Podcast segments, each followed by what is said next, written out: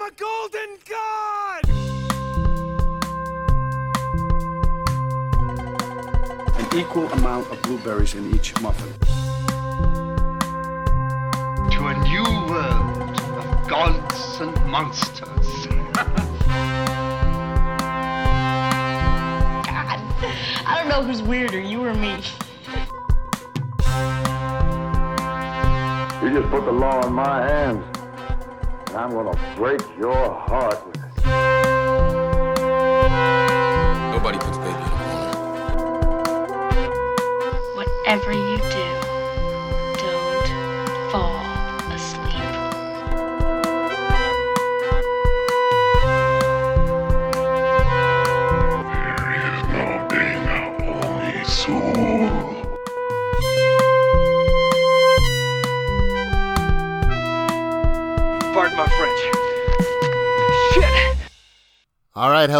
welcome back to Movies for Life.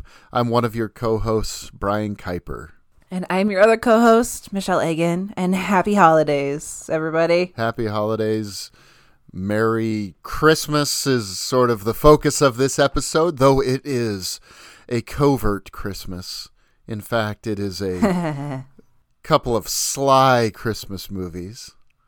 See, see how smart we are I with the with the double meaning, right? Yeah. Though So I think this episode has been a journey because we started out saying, okay, last year we did horror movies, let's do action movies. So we thought, so I immediately said, First Blood, you said Cobra, and then we said, do we really want to do that? And I said, I want to do First Blood, and you said, um, maybe The Long Kiss Goodnight. It's like, okay. or some other Shane may- Black. yeah.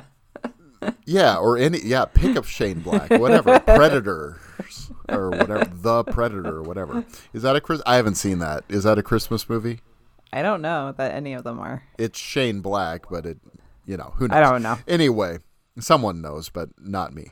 Okay, and then we thought, oh, what about Violent Night? That would be fun. Yeah. Um we didn't want to do Die Hard, that's too typical. So eventually we came around and said, you know what? I really liked that Sylvester Stallone documentary and kind of want to give Sylvester Stallone some love.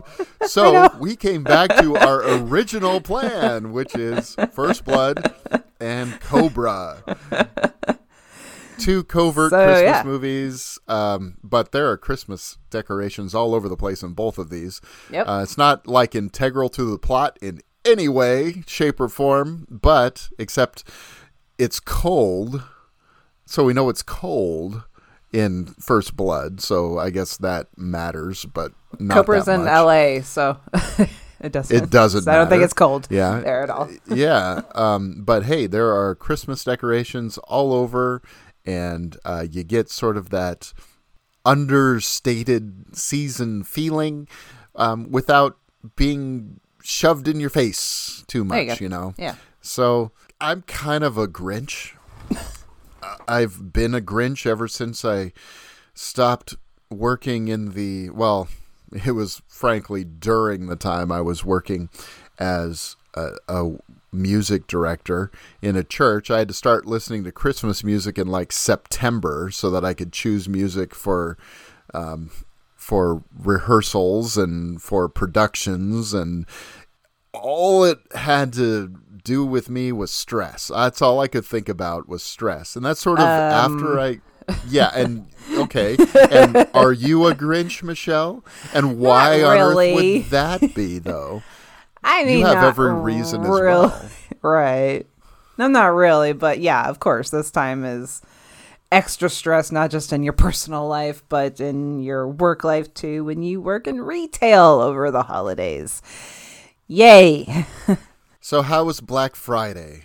Did you uh Oh, it's not, it's nothing for us, but Oh, okay, um, that's good. yeah, It wasn't like, you know, that opening scene of Thanksgiving. no, thank goodness.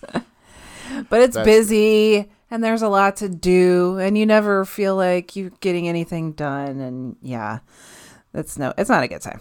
Not a good time. But it's almost over, thank goodness. Yeah, well, I mean, I Not do too much enjoy. longer. I do enjoy the days, you know, Christmas Eve and Christmas Day themselves.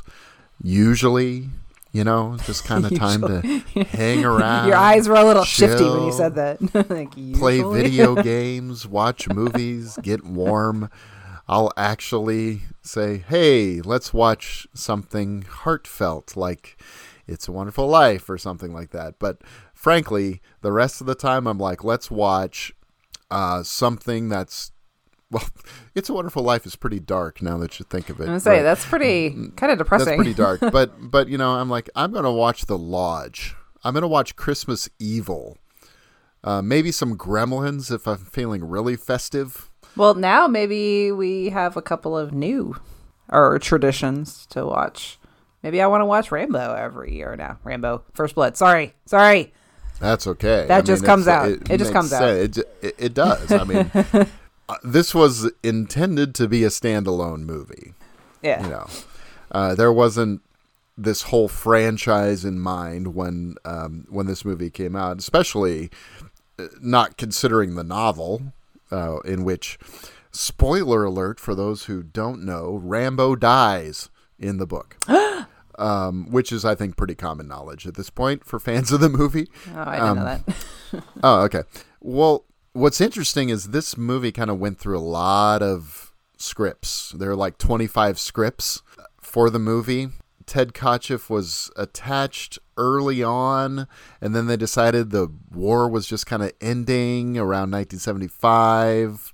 So they said, hey, let's maybe put it off because this doesn't seem like the right time. And so there were a lot of scripts. And one of those scripts was written by someone who was attached to be the writer director for a brief time was in fact Wes Craven. And I think that would be a really really different movie uh, than than this turned out to be. I don't think that uh, Stallone would have played Rambo. Um, I think it would have just been a. I think it would have been a pretty different movie. It probably would have been more like the book, to be honest. Uh, the book's very, very violent. Um, the book, the themes of the book are: you create a killing machine. What and can that really be shut off when they come back to the world? When they come out of the theater of war and come back to just the regular day to day? And I think Craven probably would have found those themes really interesting. Oh yeah, absolutely. You know, those those And are right is- up his alley. Yeah.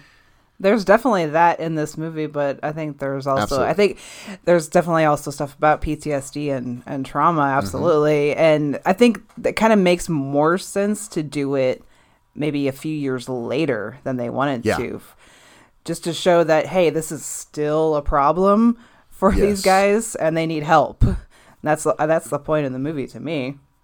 the point of the movie is i think yeah very much that and also it's just kind of trying to shine a light on the plight of veterans in the Yeah. early 80s Absolutely. and frank this song this movie actually goes really well with the song you know born in the usa um, bruce springsteen's song you know where you know these he's talking about not being able to hold a job he's talking about you know um, just coming kind of having a dead end life and coming back from the war and it just continuing to be a dead end life for him. And that's in the bruce springsteen song but also in the movie i mean.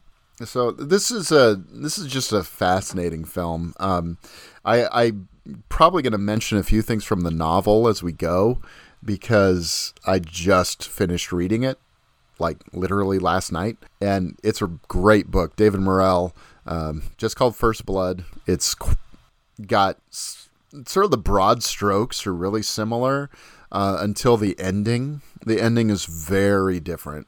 Like I said, it's just you know it ends tragically. But Stallone, when he was brought on to write it, not necessarily even to star in it, but to to sort of rework the script, was like he he didn't want he he was hearing things about you know um, veterans committing suicide and and just the negativity and he was really disturbed by the way the reception of veterans when they were coming home from Vietnam being spit on baby killer the things that come up in the speech at the end Yeah. of the movie. Uh, he was very disturbed by that, and he's like, I don't want any part of disparaging these veterans, you know, and so he reworked the ideas of that are that are in the book too, to be um, about this this guy. It's not an anti-hero movie. He's not Travis Bickle. He's he's very different from that. Yeah. Um, he's pushed and pushed and pushed before he finally breaks. And reverts And- to what he knows, Uh huh. and even if it's, it feels like it's just mostly destructive to himself. Even though, yeah, he does cause a lot of damage in the movie, but it almost feels kind of metaphorical to me. Sure. In a way. Yeah. Too of like for, what for sure. like this is what's gonna happen when you you don't take care of people the way that they need to after they've been through something like this the way they haven't dealt with it you know in a way it was it was kind of weird watching it this time because i was like i kind of feel like i'm relating to rambo in a way Sure. like i definitely felt um for him like i and it was kind of weird when i first I remember I did around the same time I think that I did a, a Rocky watch through. I also did a Rambo watch through because I don't think um, I hadn't seen him in a long time, or it's like I I don't know that I had even seen the first one, and you just it's kind of one of those things kind of like Rocky was for me too, where like you think you know what it is by like cultural osmosis, like you just kind of know Rambo as mm-hmm. just like you know sweaty dude in the woods, probably fighting off bad guys. But then like you watch the first movie, or I, maybe I had completely didn't even know this, or I'd completely forgotten it that this was the story of it. I was like, oh damn, like Yeah. that's not at all what I, I would have expected from like what we know as just the, the character. And that's why I think this is so, this is, every time I've I've rewatched this like this is becoming like it's such a good movie. It's so It is. it's so good. And it's got so much more to say. And yeah like we were talking about like some of the sequels off mic beforehand or they just get like super bloody and violent. And that's so fun too. But uh this guy has so much more to say like i said the, it, it angered me and i i felt like him i felt like i knew him i felt like maybe i knew a little bit of what he was going through and uh this is such Yeah. a good movie i'm sorry i didn't know where i was going with that but i just No, it, I gotcha though. It it really is um, something. Now, and part of it, I love this because it takes place in Hope, Washington. The hell how even- beautiful is that Yeah, though I mean, it was shot in British Columbia, but there's a lot of things in here. I was watching this. It's like that looks like North Bend. That looks like Leavenworth. That looks like you know some of the towns that are sort of in the foothills and and mountains. You know, low parts of the mountains around here. And um, there is actually a Hope, Washington. It's on uh, Fox Island uh, which uh, doesn't mean anything to anybody that doesn't live here. But it's um, you know there's sort of the peninsula of Washington, and there's a map at one point where they're showing the peninsula. So this is supposed to take place somewhere like in the Olympic Mountains or something like that, and. Yeah, just a small town. It totally looks like you know, like the gateway that he walks through at the beginning. There's a the entrance to Mount Rainier looks just like that. so it's just sort of wild uh, to see some of this and um, i know it's not technically washington state but it looks so much like it that it feels very authentic to someone who's lived here my whole life you know So, Yeah, so I'll be moving up there here pretty soon too. Yeah, I'll, I'll go. I'll move in your backyard in the shed, and it's cool. Yeah, got that all figured out. it's I would God watching this. Yeah, I was just talking to someone the other day about how like I want to again how what I've been thinking about is I want to live somewhere that's like beautiful with mountains and forests and stuff. And then I watch this again. It's like God damn it, that's like yeah that's so perfect. I love that. So one of the things that I find kind of funny, I guess. I mean, obviously the opening is he he's just you know trying to track down his old his old army buddy, and he finds out he was a big guy, you know, and he talks finds his mother and his friend had died uh, of cancer from the A- Agent Orange stuff that you know, the vegetation killer that was spread all over um, in the war, and uh, it's that's just a it just starts out with just this heartbreaking scene, Yeah. and then he's just walking down the highway trying to find the next place to be, trying to find something to eat, you know, not doing anything, and the gateway says. Welcome to Hope, gateway to Holiday Land which I which I was like, huh. So there's the little bit of the covert Christmas stuff happening right from the beginning. And just the irony of the name of the town being Hope, Hope, is like yeah. the very last thing that he finds there, you know, if at all. Like and I guess they don't give him that at the, all. The real name of the town too is Hope is uh, British Columbia is the name of the place. So now the book takes place in Kentucky. So Will Teasle is more like a old school Southern sheriff kind of guy. Oh. here I think it's more interesting. Is Brian Dennehy is as Will Teasle is uh, he's sort of a strange character in a way because his mistrust. I mean, there there are a couple of things. He he says something. You come in here with that flag on your coat and stuff like that. Like we know who, who you are and what you did. There, so there's almost like there's a little bit of this left wing mentality in there, but he's also a sheriff, so there's the right wing thing going on with him too, and it's subtle. It's subtle. In the book, they explicitly say, yes, he was a Korean War veteran. Oh, okay. In the movie, he goes into his office later in the movie, and you see there's like this plaque of medals. One of them's the Purple Heart. So presumably, he was wounded in war himself. So it's just kind of this fascinating sort of little things about him. And then, of course, being played by Brian Dennehy, he helps. Uh, you know, He's pretty um, He's he's so good in this movie Yeah. too. He's such a large, imposing presence. He's a lot bigger than Stallone. I mean, he's like really tall. Stallone's kind of shortish, uh, even though he doesn't necessarily look it uh, at first. But so there's it's it's sort of like this. Um, there's an equal match there. It's not like one of them is so much more powerful than the other, and I think that makes for um, just a really interesting dynamic to start with. You know.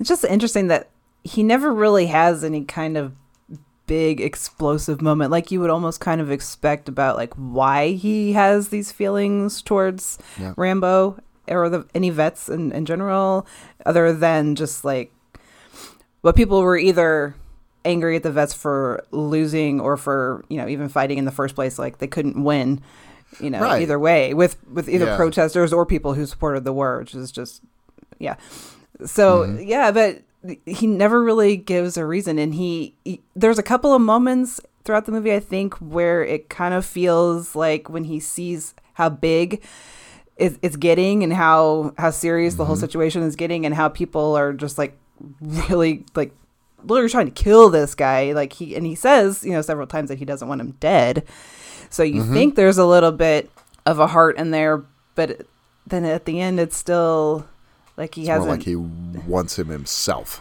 You know, he yeah, like he still wants some kind of revenge or something Yeah. for for some unknown reason. And you Yeah. kind of, I kind of wish there was something about. Maybe it is just that you know, him being a veteran himself. Maybe he's there's jealousy. I don't, I don't know, or something, or just some other kind of un unresolved issues he's got that Yeah. we never know about. Well, it just starts out. It's like we don't want guys like you Yeah. in this town. It's like it's a nice town. It's boring, even. You know, you you wouldn't like it here. Yeah, it's like he's he's got long hair. He's un. It's not he's- that long. Jeez. I know. He's he's unshaven. He's quote unquote dirty. You know, vagrant. One of you comes in, then more will come in. You know, and we don't want that here. We don't want your we don't want your kind here. you know, Yeah. kind of thing. And then he co- starts coming up with excuses to, you know, like he finds the knife and he says, and he calls it a concealed weapon. you know, it's like it's it's a knife. Um, So why, why would you carry a knife like that? And his answer is just hunting. Um, I, I think Rambo is really interesting in this in these opening scenes because even as he's being sort of roughed up a little bit, he's completely calm. He's not. It's like this is not the first time this has happened, is what it feels like. He's been like this probably what seven years. He says. Uh, Yeah, yeah, it makes sense. Um, if he came home in '75, yes, uh, and this is '82, so yeah. that would make sense. Um, but I mean, there's sort of like this dehumanization. He, he says, "Give him a bath; he smells like an animal," and it- they just go through all the processes, you know, where he's sort of. I, I like the part where the fingerprinting because he's he's just kind of resisting. He's just kind Yeah. of pulling his hand away. He's not he's not being violent at all. It's actually He's like the not guys even are, changing his expression at all. He's just Yeah. kind of like, no. It's the There's no reason cops that are being that Yeah. the cops that are getting agitated and getting a little violence like, will you stop that? You know, and they're like hitting the hitting the table with the nightstick and um, all that. Just I love how he just kind of grabs the the napkin and starts wiping the ink off his fingers. Stop that! You know, and they're just Yeah. so annoyed with him. It's and and he's just so calm about the whole thing. It's a power um, trip. yeah, for them. and he knows he totally knows it too. And the you know where he takes off the shirt and they sort of reveals a scar. The way they get into his head is really you know the PTSD element. Yeah. So seeing the bars on the window is reminding him of the the bars on on when he was held as a POW Yeah. throwing stuff on him and takes off his shirt, reveals he has all these scars on his chest and back. And I gotta say, the makeup effects in this, like when they show him being cut by the knife and Yeah. stuff, and it, it's very real looking. That is. I- it's pretty impressive. Spraying him down with the fire hose and all of that is it's intense, and he still is calm. He doesn't really kind of go off until they try to shave him. They pull out the knife, you know, pull out the blade, and that sort of sets him off. And this is also where David Caruso, uh, Mitch, is that the Mitch, character? yeah. yeah, Mitch, yeah. He sort of this is where he begins to go, like, you know, he becomes a little bit of the voice of reason around Yeah. it, of the cops. He says something like, "It's like, how blind are you? Can't you see this guy's crazy?" You know. And then then Galt says, "Can't you see I don't give a shit?" Yeah, it's like, and he's he's being the voice. of- The the whole the, the whole problem with the, like this whole situation is like, yeah, he's he's not really using the the right language here, but he is he's understanding. I think to some degree Yeah. that something is going on with him. Like, no, he's not crazy. Like he's having an intense PTSD Reaction. flashback Yeah. right now. And, And the thing the thing that's interesting about That's Mitch as well is I don't think he has he doesn't have the authority or Yeah. the position in the as a police officer yet as a deputy to be able to sway people like Teasle and Galt who are they're kind of the heads of all this and they've known each other a long time. They're older. They're pretty you know cynical i think and hardened to the whole idea of police work where mitch is still a little bit of he's he's in transition. He's not gotten there yet. He's not he's still kind of like the, there's there's a little bit of right and wrong we got we got to look at here too you know i mean that's not coming out right like he's uh, got a little bit more of a heart. yeah, I, I think that's what it is. He hasn't he hasn't been hardened yet. I don't think. Um, but when Rambo sets off, I mean, he really sets off, and it, he doesn't kill anybody, but he hurts people. I mean, he just takes everybody out as he's escaping out of the out of the police station, knocks a few people down. because that's uh it's just it's hard to um it's almost really hard for me to watch this movie sometimes when um I'm just kind of thinking about like what they're not understanding like what they're seeing um from this guy it's like you you took him to this place where he's having this intense flashback and it that's yeah it's setting him off in like a way where he's like reverting back to what he was when that was happening to him. And that's not necessarily something that he can fully control. And that's the whole that's the thing about this that makes it so hard is like when you're okay so like i've experienced that like to like i would say the very really minor degree compared to like what he's uh, been through like the character in this movie but in those moments like that's that can be like that's really scary. That's really intense. And it kind of Yeah. does feel like you're going back to like a certain time. And it's it's it's hard to, to to get out of it or to have people like understand it is even harder. And like that that's why the, the whole the whole speech thing at the end too is like n- no one would help. Like you just need someone to to listen and to understand. And like that's that's the whole thing It really is. I've kind of been on the, I guess, the teasle side of the equation as a teacher, where um, sometimes you're sort of exerting your authority and not really, you know, just trying to get someone to stop messing around or whatever. I mean, obviously not on a level that you would, you would with between Teasle and Rambo. I mean, this is a next level, but, but I guess sometimes I am not thinking, oh, this kid is having a rough day. Maybe Yeah. something happened at home, or you know. And I've had kids set off, you know, over really small things or seemingly small things, you know. Mm-hmm. And it's just kind of like I don't know what happened, you know. yeah And it's not. I, I mean, I wouldn't, you know.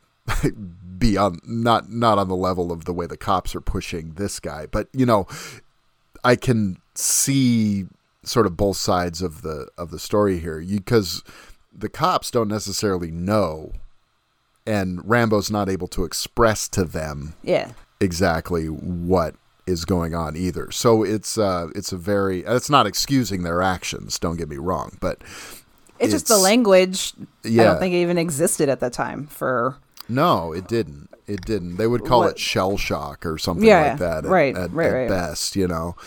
If that. So but nobody had any idea or as people like the cops didn't have any idea about ptsd and like what that looks like or how it can be expressed and how you should handle the situation it's very sad this is a very sad movie to me in that way yeah, it is. It is. Um, but it's also kind of cool when you have something like the part where he just grabs the guy off a motorcycle, yeah pulls the bike, and starts getting chased. The police car chase on the motorcycle is amazing.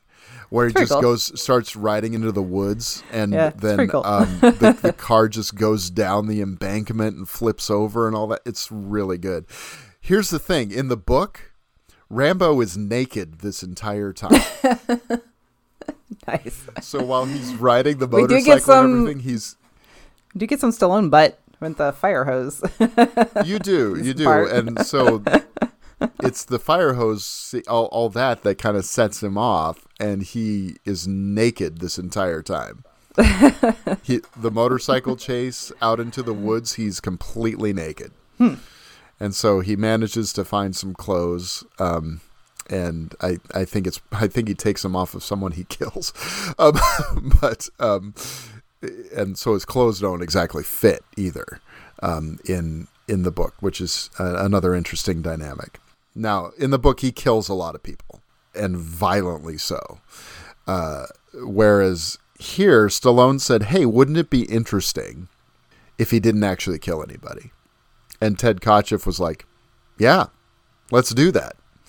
Now, Tarantino, in his book, I believe, criticizes that fact, which I'm like, no i don't agree um, I don't agree either. I think that it's works. actually. I think it's because because we have seen so much of the anti-hero movie at this point. We've seen Rolling Thunder, we've seen Taxi Driver, um, we've seen that kind of thing a lot. Mm-hmm.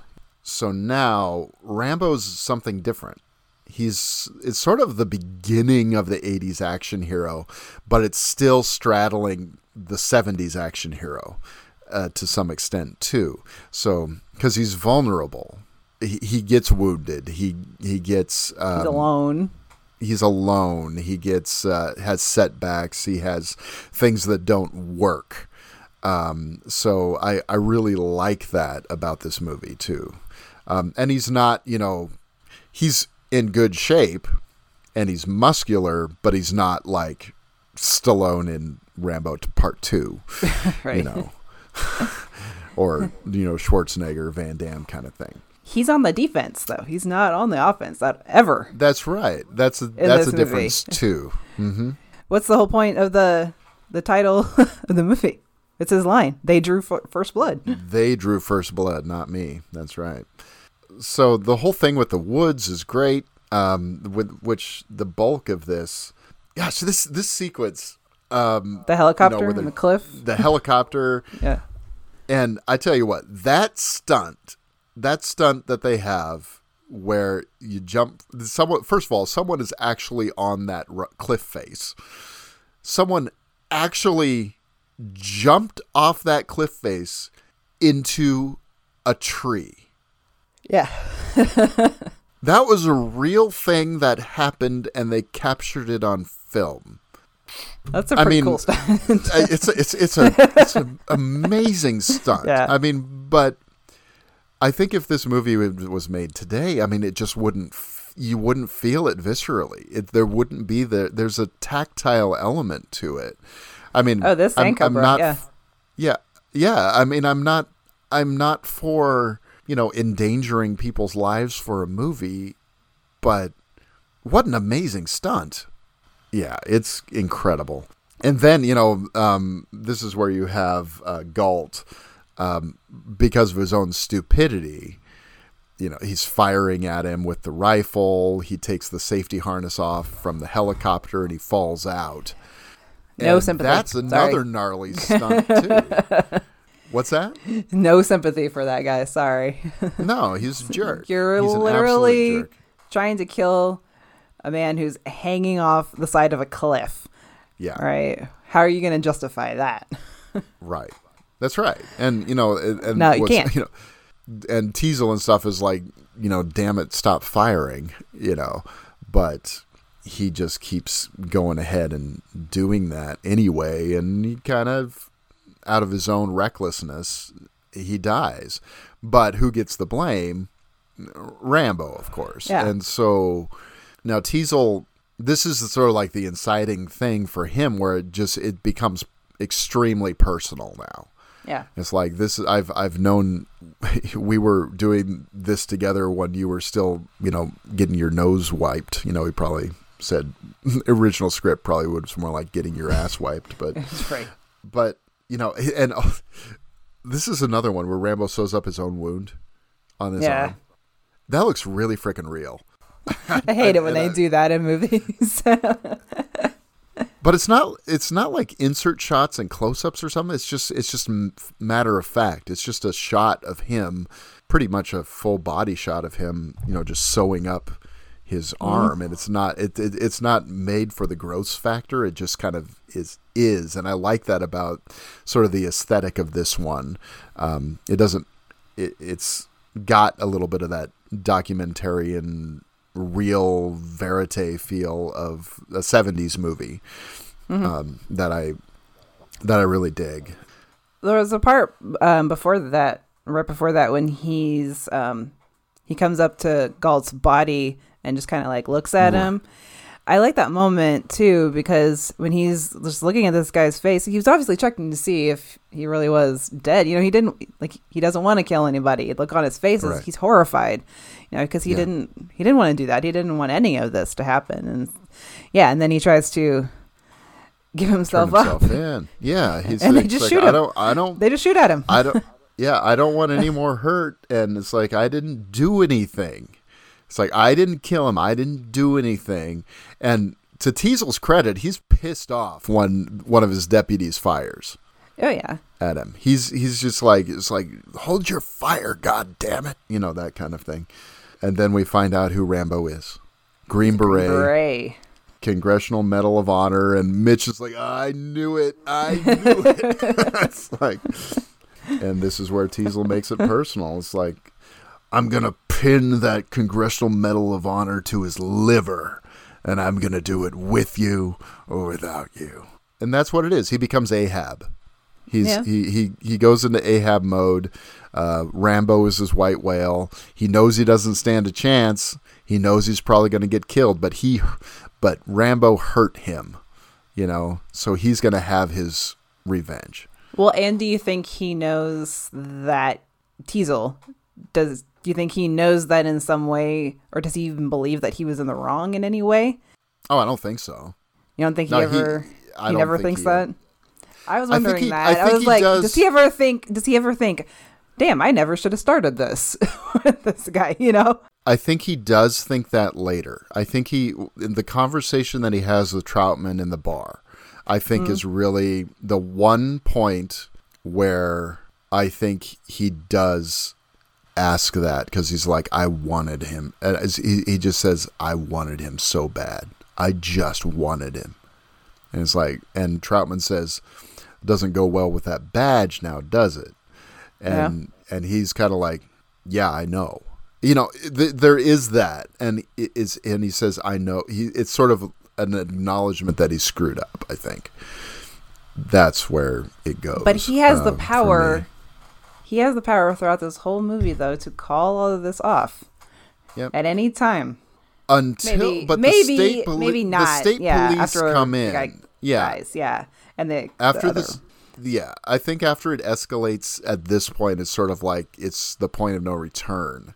Yeah, i think that's part of it. And the state police come in the national guard comes in. It's become bigger than he can handle. Yeah. you know?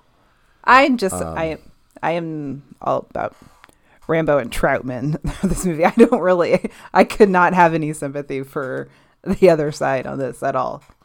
well i mean for me the, it's not sympathy exactly it's just that the actors who play them are so good Yeah, that it's just kind of like it's really compelling, you know, because between Dennehy and Caruso and um, you know the guy who plays Galt and all of that, it's there's even though it's not explicit, it's in the subtext.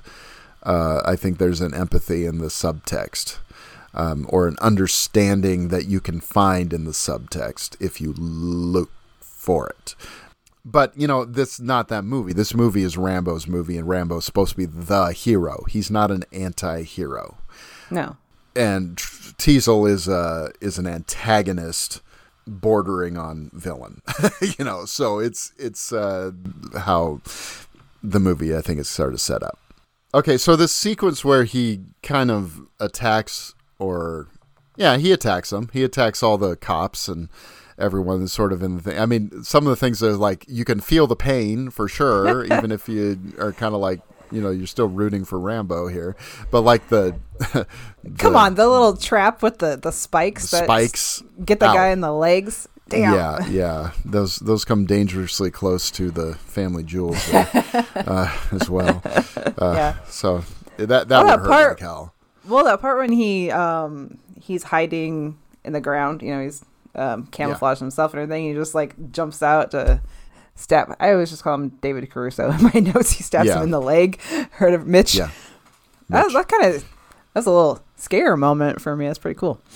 Yeah, I, but you know he's got the you know the tree on his back and everything. It's it's it's a cool scene. Um, and Oh, they then, set the Dobermans on him and everything. yeah, yeah, that's right.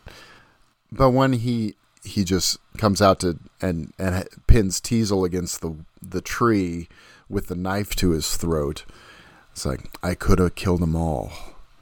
Don't push it, or I'll give you a war you won't believe. Let it go. Let it. Let go. it go. Don't hold it back anymore. I'm sorry. I, I, I'm sorry. I, the the closing song of the show I'm playing right now is also called "Let It Go." That phrase has just been ruined, hasn't it? It has. It it has. It has. And so yeah, and so this is where we see this is blown up. Uh, right after that, you know, it, we see the base camp. You got the state police. You've got National Guard coming in. You've got reporters everywhere. Um, it's kind of become a circus, uh, and this is, I think, just the evidence that it's out of Teasle's control. He's lost Yeah. the, his handle in the situation. There's and he's it's spun out of his hands. He cannot get it back at this point. Um, he's sort of screwed himself over, and it's his fault. Yeah. Well, this is when one of the guys comes in too and says something to Teasle because he, to his credit, he wasn't actually there when the other cops were uh, messing with Rambo in the station. That's true. So he, uh, I think it's Wade or I don't know all their names. Um, one of the guys comes in and tells them about you know Galt and some of the others were quote unquote being a little hard on him. right, which is an understatement of the decade. like, right? um, okay. yeah. well, and then Teasle has this whole thing though, where he's like, "Oh my god, if that was if that was true, like all the prisoner has to do is come to me, as if they could trust you Right. in the first place." It, to it's a come to you with your statement. yeah, and he's like, "Oh, I totally would have handled it. I'm the one who should be kicking my deputy's asses, you know, not not this guy." Like I, that just sounds all of that just like complete bullshit to me. Absolutely. Absolutely, it is. And this is where you get why on earth would God make someone like Rambo? Then you get God didn't make Rambo. I did. I made him. I love this Now guy. I got I got to admit I love Richard Crenna in this. I love him, but of course this was originally cast as Kurt Kirk Douglas, Oh no. and I can and I can hear Kirk Douglas saying that line, and I think I really like what I hear. To be honest with you, I'm and I'm I'm not saying that the movie should be changed or anything like that, but I think Kirk Douglas would have been fantastic in this movie. I really do. And I- you know, don't I at like me for that. I love Richard Crenna. I love He's Richard. so Crenna. good. But um, I, I I can hear um, Kirk Douglas just kind of kicking that role's ass too. To be honest with you. And this is where we find out the extent that this is not. This was like not just the Green Berets, but like a special unit within the Green Berets. So this is like elite special ops, dark ops, mm. um, Best of the best. best of the best, you know, Delta Force killing machine, you know, that, you know, whatever. SEAL Team 6 Yeah. kind of guys, you know.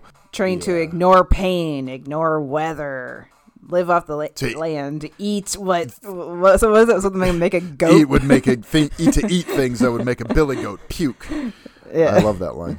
Um, I'm just so, Rambo was the best. yeah.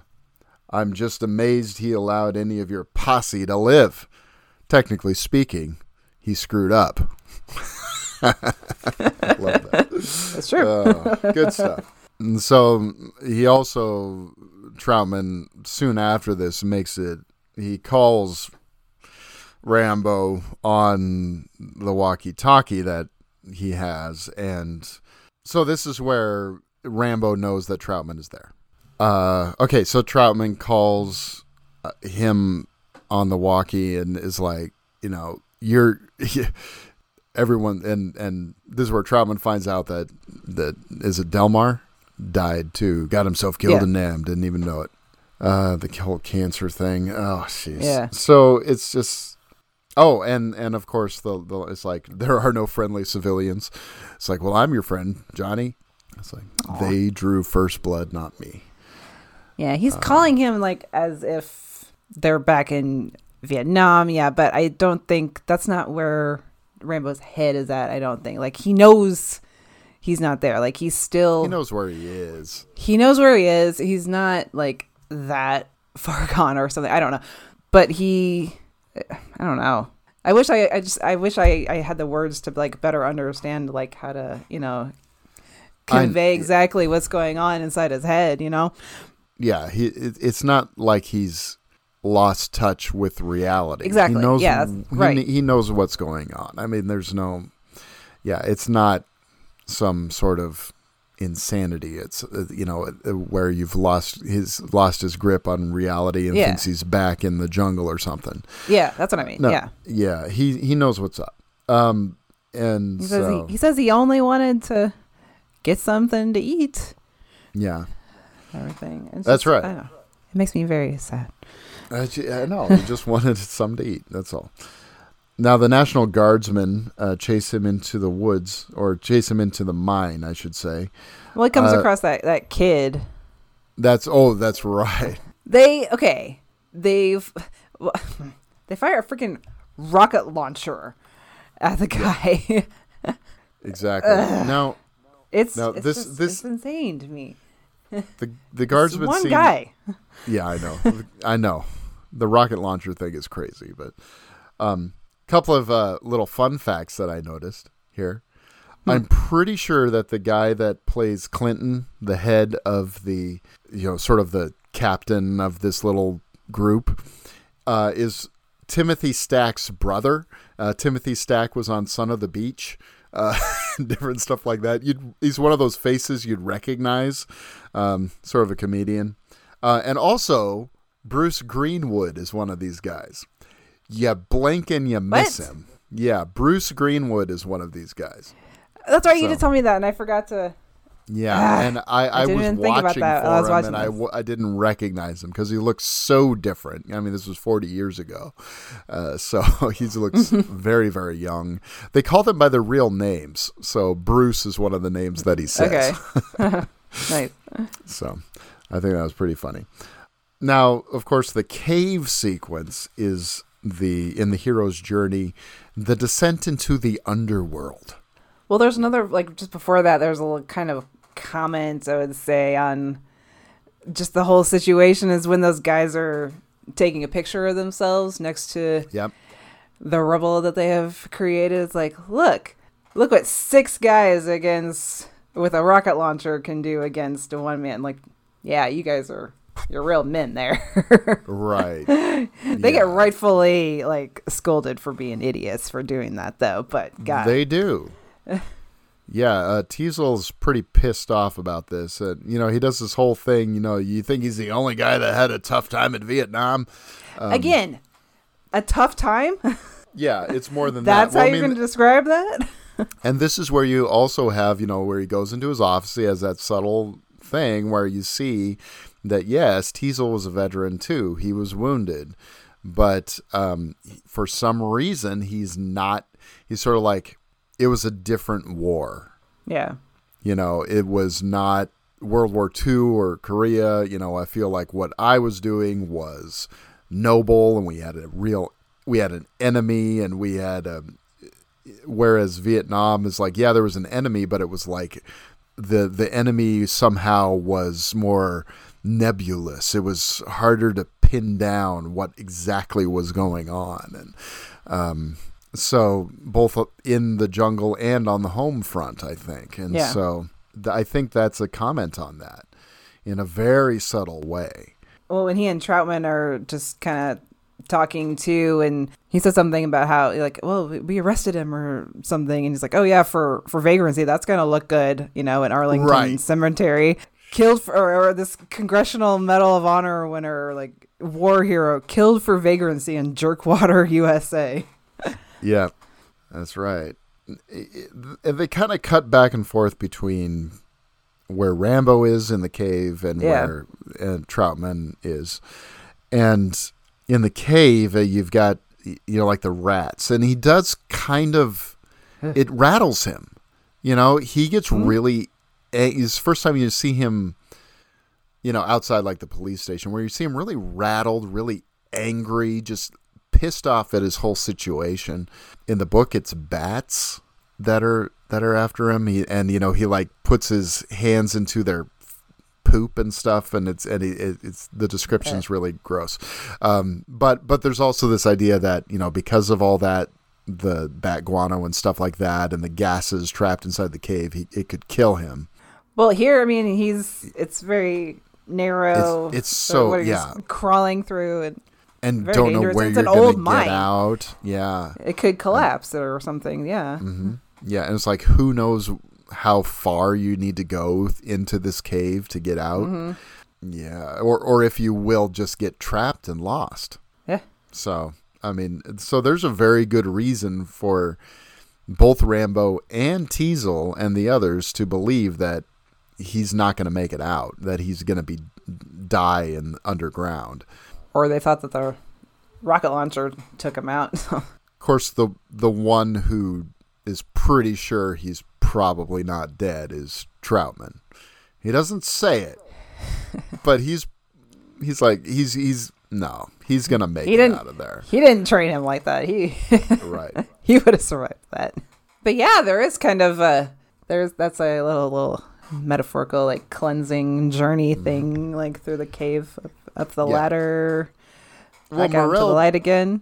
and you got to remember this is you know five years before Star Wars made made uh, the hero's journey stuff you know sort of super popular. Hey, look at uh, Joseph Campbell and all this stuff. It's like you know David Morrell did it f- before that. You know, obviously it's something that's been going on for millennia. Right. you know the, the hero's journey, but putting it into a modern story. Um, Yeah. purposefully. You know, Tolkien did it, but um, here Morrell is doing that in an actual modern setting, not in a fantasy world.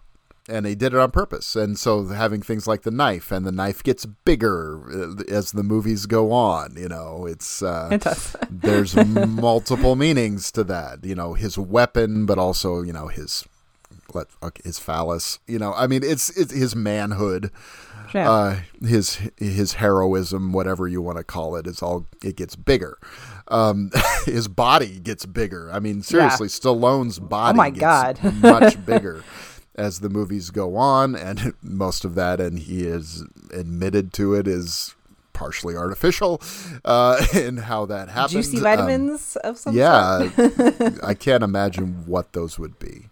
Um, I love how he looks here. I love his body here. He's like the He- he's perfect, perfect. I kind mean, of it's- chiseled he's- physique. And, oh, he's yeah, chiseled. right he's, ways. he's he's he's strong. He's clearly he's got a lot of muscle tone, but Yeah. he's not he's not superhuman. Not. Yeah, it's not scary. He doesn't have the what are those? The traps or anything like that. Uh, that's that's when it gets a little much. The, now, okay, so the conversation that that Troutman and I know I brought it up already, but that Troutman and and Teasle have in the bar, I I think this is such a key moment, and you know the idea of he says I just I wanted to kill him so bad I could taste it. That's what Teasle says, and and the Troutman's response it doesn't sit well with that badge, but I suppose it could get confusing.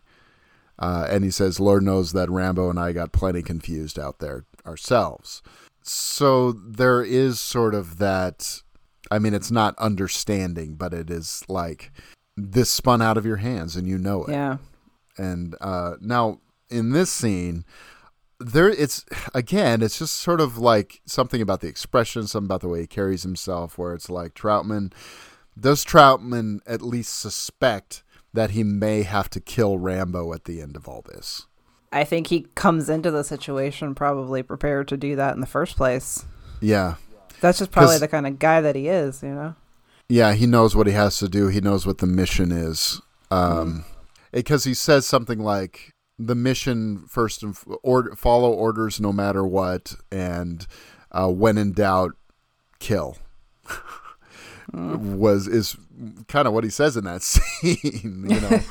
Um, Well, and when he's first introduced, um, he calls Rambo my boy, you know, just like in a kind of a friendly, you know, there's like I- fatherly sense to it. there's also a fatherly thing to it, like that he's my responsibility. And if it did have to end like it does in the book, then I do think if the, the way the book does it with Troutman being the one to kill him was probably if it had to Yeah. go that way. That's that's the right way for it to go. what's interesting in the in the movie compared to the book is Troutman and Rambo's relationship is much more personal in the movie. They actually were in battle together, whereas mm-hmm. in the book, Rambo talks about Tra- Troutman just being sort of like the voice of God.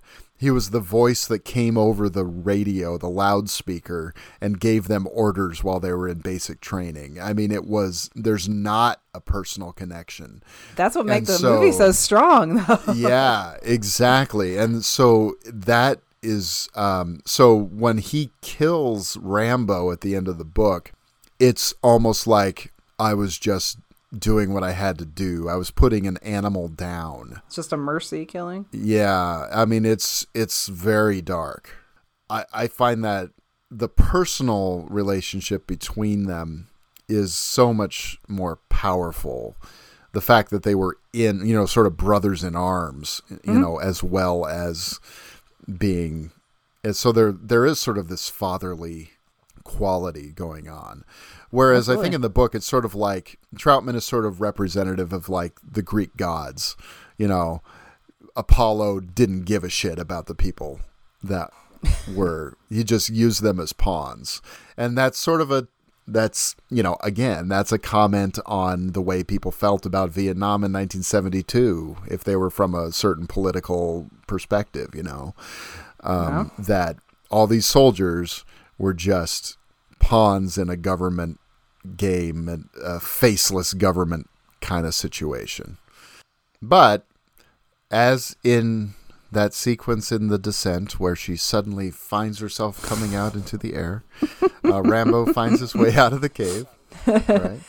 No, Um, No. Oh, it's different. Okay.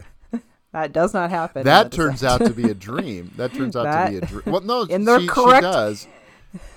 No, she comes out. It's just that it turns out to be a, a, a like a like Yeah. not a dream, but like a wishful thinking or Wishful something like that. Yeah. in the correct version of uh, the movie. She's been where trapped in the cave the no whole time. sequel. Yeah. Yeah. the sequel doesn't exist, by the way. There's no sequel, I'm- no. I have not seen it and will never see it. There can't be a sequel because the way it ends. Because she's not, she's still in the cave. I absolutely fucking refuse to see the sequel to that movie. It's not horrible, I- but it's like I've had people tell me that too. Yeah. I've had people tell me that too, and it's like it's like you should see it. It's good. I'm like, no, I'm not going to see. it. Sorry. that. But anyway, he comes out, but the base camp is there, so he's like, Mm-hmm. "Oh shit, I can't go that way."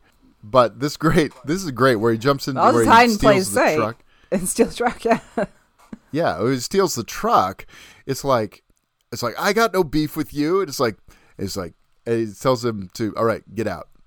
No, just, just, just get out of the truck. He's like, what are you talking about? It's like, get out, go home, because these are these are not these are National Guard, you know, weekend Yeah. warriors, couple weekends a month guys. These are not the ones who are out in the middle of the wars you know these are these guys have families they have uh they've got jobs they're holding down you know it's like one of them says i gotta i gotta open the pharmacist you know the next day or whatever he says i gotta open the drugstore uh, so they're the just guys that are- townspeople Yeah, they're not the guys that are after him either. He No. doesn't. He can distinguish between like who the real bad Mm-hmm. guys are in the situation.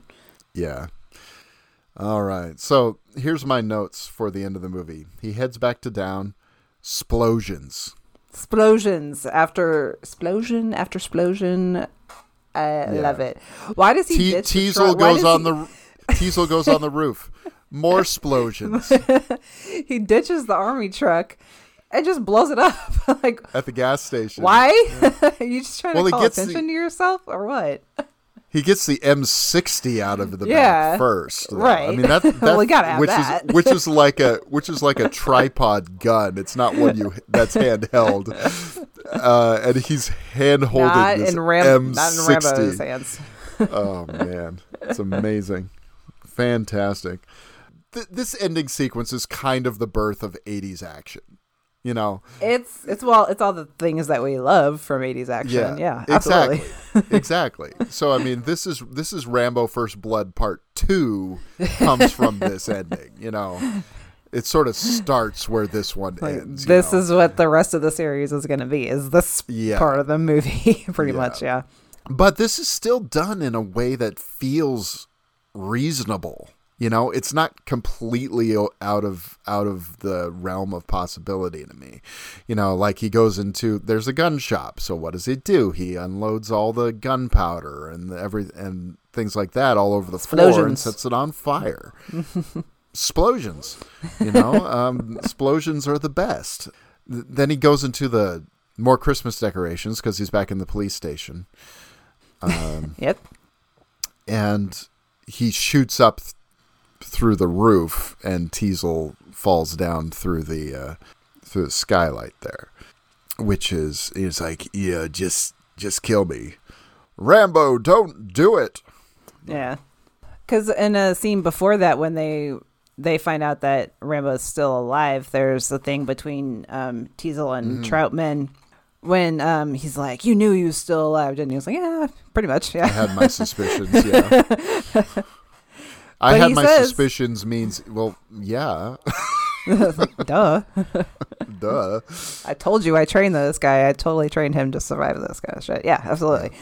Yeah. Well, but he does say like, you know, I'm like the closest thing to a family, and that might be the edge I need to get to him. Again, just like with like that. This is what the movie is saying, and the way that again, just like the way that Teasle just kind of like scoffs that off like, where, like he says something like where do you people come from or something or like like you're not even uh, this is why i kind of just i feel for for rambo and his, his situation in this movie you know what i mean it's like this is what the point of this is like this is what Yeah. he's he's needing someone to talk to and more importantly That's someone right. to listen That's right. You know, now here's the thing: when Kirk Douglas was on the movie, now he had he, was a big deal to have on it because he was like a huge, um, like overseas draw. You know, so for like the international audience, Kirk Douglas was the star, and Stallone was, you know, the supporting guy. You know, he he was like, "Oh yeah, we like Rocky." Um, you know, but in in the United States, Rocky was gigantic, right? Rocky, Rocky 2. So Stallone was the star of this. Now, Kirk Douglas rewrote the script and he kills Rambo in the end. And they said, well, Stallone was like, I won't do the movie if you kill Rambo. And so they decided to give. Now, Kirk Douglas didn't have like script approval or something like that. So they said, all right, Kotcheff said to him, all right, here's the script. You take it or leave it. And he decided to leave it. And so they brought in Richard Crenna last minute. I mean, like they were shooting the next day kind of thing. And Crenna was admittedly like, I don't really know what I'm doing this in this movie, so you got to just tell me, uh, and I'll do it. and so, and he had pretty damn good performance considering that Yeah. was the situation, you know. But this closing sequence is Stallone. This is this Oh is. Stallone um, wanting to convey his view of the treatment of veterans that, that were coming home, that had come home. It's different than it's not. It doesn't feel scripted. I mean, just like the way he's telling the story about it. it's a stream of consciousness of, of Yeah. his his his thoughts and his emotions and his memories of the people you know that his friends and the things that he saw and the things that he experienced yeah it's like that's just kind of how, how the brain works it's just like I, I- he's had all the like he says basically he's had all this stuff in his head for for 7 Mm-hmm. years you know that he's been you know on his own a drifter and it just it really gets to me too when he just starts when he says like towards the end about how it's like he don't- I don't talk to anybody for a day, sometimes a week, Right. You know, Yeah. and it is more, that's that kind of got to be more so than just the, than the the story that he tells about you know the the bar in Yeah. Saigon and the, the kid that comes in with the shoe shine box and everything and like it's Yeah, when I he, mean, he I'm- says yeah, obviously that stuff's gonna affect you, but it's what he says afterwards. Like that, like, like I've been saying, like that's what the point of the movie. And he says, like, and nobody would help, Yeah. and nobody would, nobody would help. I, I can't get it out of my head. Right. You know, um, like that's the kind of stuff that I, I felt like I understood, and you know, had kind of experience again, experienced similar feelings and thoughts. You know, that's again, like you, you need somebody that even if it's been like super uncomfortable and like um doesn't Troutman says something like that you know that's in the past and it's like for you like not for me Yeah, like there are some things me. that are that are never in the past for some people there are things that stay with you forever and you, you need help to get through it When when Troutman says this mission is over, he says nothing is over, nothing is over and he says Yeah. you don't just turn it off. no uh, which is kind of the point of the book. You know, that's that's the point of the book, and so, but um, There's that too in the movie, yeah. Stallone brings in the ideas of we were told that to go out there and win, but they wouldn't let us win, and then, I mean, uh, obviously the the first line of the first big line of part two is, "Do we get a win this time?" Um, but anyway, uh, that's bringing home the POWs and country or whatever. But uh, but this one, where he says, you know, back out there, I, you know, I was in charge of million dollar equipment. Yeah. Here, I can't even hold down a job parking cars. Parking cars. Yeah. The protesting and the baby killer and the spitting on him and all of that. Who are they to protest me? Yeah. Yeah. Stuff. And I Yeah. I, I believe I absolutely believe his performance in, in this scene. He does such a good job in this. Um, yeah, this will come up later on in our uh, discoveries favorites of 2023 episodes probably. But like I think before this year and before uh, a while ago when I did my Rocky and, and Rambo watch through, I think for most of my life I would have said that I was an Arnold person, but I don't know, Me man. too. I am I am a Yeah. thousand percent a Stallone person now. He just That, um yeah. he I, can I mean, d- he has so much more personality and so much more emotion in his Mm-hmm. performances in his vulnerability. he's fucking funny too. He's really funny. He's, He is so funny. Extraordinarily intelligent. Yeah. he comes across as kind of a meathead because you know he's got a little bit of his uh, his The little gravelly s- voice, speech yeah. speech issue and things like that. But that's like a it's like a nerve thing. Yeah, I mean mouth- it's it's when he was born, his his face Yeah. was paralyzed. yeah, and and but I also think to his credit, the way this movie ends is because of his optimism too. He just doesn't like sad endings. Yeah, I know. you know and and you know what? In this movie that works. I think it does. i think it works in rocky as well. So you know, the first one because i mean the first one eh, or or rambo or, or first blood i should say. Um, neither of those movies have a perfectly happy ending. Both of them are like there there's a mixture because rocky loses. He loses, but he gets the fight. he gets the girl. but but the thing is, it's like that's not what matters to him. It's Adrian that matters. Here, he lives, and he knows he's going to have to face the consequences. But there's also a sense of, hey, do I finally get to have a situation where I can deal with all of this Yeah. stuff? Am I finally going to be able to get help? You know. Yeah. Um. So anyway. Uh. And I this love that a freaking action rises. movie. Yeah, I love that an action movie like this ends with two dudes crying and holding each other. You know, because that's Yeah. that's how this should have ended. That's how this this story should have gone. And I, Yeah. like I said, th- rewatching this like several years ago, this was not what I had. I had the sequels in my in my head when I would think of Rambo, but Yeah. this is just uh, yeah, this is such a good movie. and it goes up in my estimation every time I see it. I Yeah. think. I mean, it's just sort of like, wow, this is this is really something special. And um, I'm personally not a big fan of the sequels. I, I think they're so They're fun. they're fun, but they're not substantive. And I kind of No. like the substance of this movie. Absolutely. Um, and I, I just find I just find part two and three just kind of corny. you know, they're so over the top that they're just kind of like, yeah. Then then then trying to ground it again with the fourth one, it is so fucking violent. It is like it is. it's like it's like uh, in this movie, it's like, hey, what if Rambo didn't kill anybody? And then in that one, it's like, what if Rambo killed everybody and like killed them a lot? You know, just just not like I'm not just gonna shoot a guy. I'm gonna like turn him into a hamburger with a machine gun. You know, at close range in his face. That'd be cool, right? right. Um, so it's just See, this is making me. wa- This is just making me want to watch the sequels more. you know, and I'm I'm not opposed to the sequels. I just don't connect with them. I find so. I think I probably got to approach them more of like from the camp value that they have, right. which is kind of how I approached our next movie, good transition. Cobra. Look at you. I mean, what a picture. I love Cobra.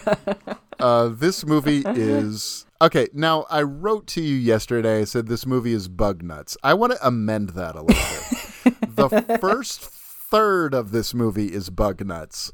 Then it kind of settles into a groove where it's just like, okay, there there are parts of the beginning of this movie that are like, wow, that is that is a choice. That is a See? real a real choice but in like this amazing wonderful over the top this is i mean this is so 80s that it's like, you know, the heart the most 80s and 80s movie is ever 80s is got to be this has got to be Cobra. This is an action movie with personality, is how I like to kind of It describe does it. personality. You know what I mean? There you go. And what I what I was trying to say to you about um, how I kind of I used to think it was like, oh my god, Cobra, that's like that crazy like people are all nuts in, in that movie. But I when I was watching it this time, I kind of saw it as more of uh, I kind of was comparing it to the Warriors in my head in a way where Oh, that's an it's not thought. where where it's not so much like a instead of being like a dystopian future type of movie which it kind of feel this one does kind of feel like it's more like an alternate present um okay. where it things don't still feel like a little out of reality but not all the way you know what i mean Yeah. it made sense it made sense in my head where No, I there's gotcha. The whole cult that they never explained the, the- the, right the beginning and banging just the axes, the axes together together. I mean, you're like, okay. and then there's, like a there's like don't know. graffiti of Pinhead, but, but Pinhead didn't exist yet, kind of thing. It was a skull and crossbones. Yeah, I know, but it has like the lines on its face like Pinhead. That's why I say that. Um, so it kind of feels like this is some sort of like a maybe where we went off track before. Like this is how our rea- reality could be if we don't get people. in place where you know it doesn't really feel like the future it Yeah. does it's still in the present where it, it feels like um just like things are a little bit wonky or off in the, in this but it's it's fun and, and quirky and like I said, this movie has has personality. It infuses uh, comedy. Uh, a lot of that again, like we just said, that Stallone is hilarious and like uh, I would say like Tango Cash and like movies like that. Sure. But here he's very subtly funny. he's got some great lines that I'm gonna start like I think incorporating into my real life here. Absolutely. Um, now, the opening credits of this make me think, you know what? I think this is Panos Cosmatos' favorite movie of his dad's. Because this opening sequence is Mandy, Mandy, Mandy. Oh, I haven't watched Um, Mandy yet. Uh, it's like it's like Mandy if Mandy was directed by Tony Scott. Um, is is what? okay. This, I, I yeah, see. uh, I, see. I mean, yeah, it's it's um it's something. Um, yeah, I I like a cult that likes to bang axes together. I like uh, that this is L.A. and then it's Christmas. Christmas in L.A. is a different kind of thing, clearly, um, Yeah. because you know it's not traditional looking. You know, it's not traditional movie looking Christmas uh, because it's at the beach. No and snow or anything, sunny yeah, And, yeah. Um, and uh, the sky is always orangish pink. Um, that I'm, Hey, I'm the just colors- convinced. Colors are fun in this movie. Yeah, yeah. Which you know, which is why I say Tony Scott. You know, that's got sort of that look. You know, um, his movies are very orange. So, right. which is, is is great. You know, hey. Now, the way this starts with a guy walks into a supermarket and starts shooting shit up. That's, uh, I mean, Kind of hard to what- watch that now, isn't it? yeah. Um, but uh, hey, what are you gonna do? What else? You're gonna but I call mean, the it's also call the Cobra. Sorry, I didn't mean to interrupt that. I think that's also just kind of setting up this kind of um, this present, obviously, where he has that whole like uh, voiceover, like right when the movie opens about you know, There's a violent That- crime that- every 30 seconds. that voice. There's a there's a rape, 250 rapes a day. yeah, just kind of setting up that this is a not happy place to be right now. And I don't know, there's just to me there was like just like little hints of that. You see like the It's a very figures. conservative agenda. Let's put it that way. this movie, okay, this movie is to me, it's kind of a remake of Dirty Harry, but with the '80s mentality added to it because you got this serial killer, just like Dirty Harry, and Dirty Harry is sort of like the Cobra. Where it's like, what about the victims' rights? What about you know that kind of thing? I'm going to be imitating Clint Eastwood and uh, Sylvester Stallone today. Thank you very much. Um, you got to get a matchstick then. put it yeah, in I need the, the whole time. now the match comes in handy It does. towards the end. I, I was like, okay, when he come out with the matchstick in his mouth, I was like, okay, he better use that match. you gotta use that, He's, right? You better use that match. Um, now, my brother, I went and visited him over Thanksgiving, and I saw that he had Cobra on his shelf, and he said, "Yeah, I bought it for. I, I wanted to see that movie because of the car." Um, see, this is my brother. My brother's a car guy, and uh, the car is pretty great. And your license plate says OWSOM fifty. so there you go. Um, awesome 50 nice old looking car roadster kind of thing It looks like the car from the car. Is that just me? ooh that's a good call Doesn't Gonzalez say something about him later on? Like he's uh Cobra's like so uh, he's a fugitive from the fifties. So yeah that kind of makes can sense. see that his, his pants are a little high waisted for that but yeah um It looks good. and I, in his I face. I I mean he's got you know like the the pearl handled pistol with the cobra on it why he doesn't drive a cobra I'm not sure but hey know. he's got the look down though. Yeah, he the Rest does. of him. The mirrored sunglasses. Mirrored the- sunglasses. The, perfect, absolute perfect amount of five o'clock shadow. You know, yes like Yes, not too much, not too little, not at all It's- it's- patchy. It's, perfect. It's it's very nice. Yeah, it's a You know? very nice look. It's a very nice look. And But, uh, okay. by the way, this is where we get the, our our Christmas movie too. By Yes. the way, because that store is decked. The It halls are decked in that store, all the way down to its amazing Pepsi display. Everyone loves that fucking Pepsi The display. Pepsi displays. it's and pretty I, cool. I want that Pepsi display in my home, running behind me in the background. You know, I was sitting there trying to figure out how it worked. And then you told me it's probably just like a spinning I'm pretty sure that's what it looks. That's what it is. Tube. And it was like, yeah, you're right. That's probably what it, it's like a barber pole. It looks Yeah. like it's moving, but it's not. See, everyone cool. always talks about that. For me, my thing in movies is um, the old school packaging of like uh, food products and stuff. So this a supermarket scene is like is like great for me because I'm always like, It's oh, very look nostalgic. At the, look at the Cheez-Its, you know, like that's it what that used to look like and stuff like that. I love it. It does look like the Safeway of my youth. Does I must admit, yeah, the sort of like the the way things, yeah, it, it looks very much like the Safeway of my youth.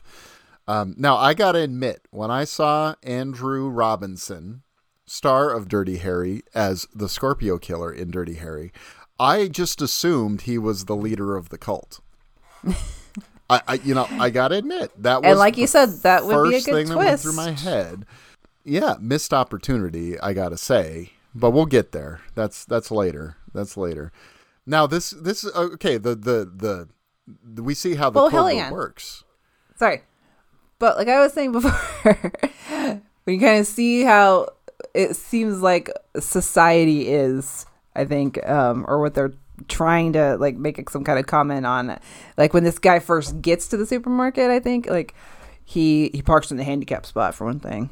Oh, Just like no rules, no law or whatever. And when he gets out, there's there's a couple like uh, in the car like parked next to him that are just kind of like arguing about something like why would we have to add that in and he when he walks in he's bumping into people and everyone's all rude and stuff so it's just like there's something wrong like well, the famous line from the movie is like, crime is a disease or whatever like I'm the there's cure.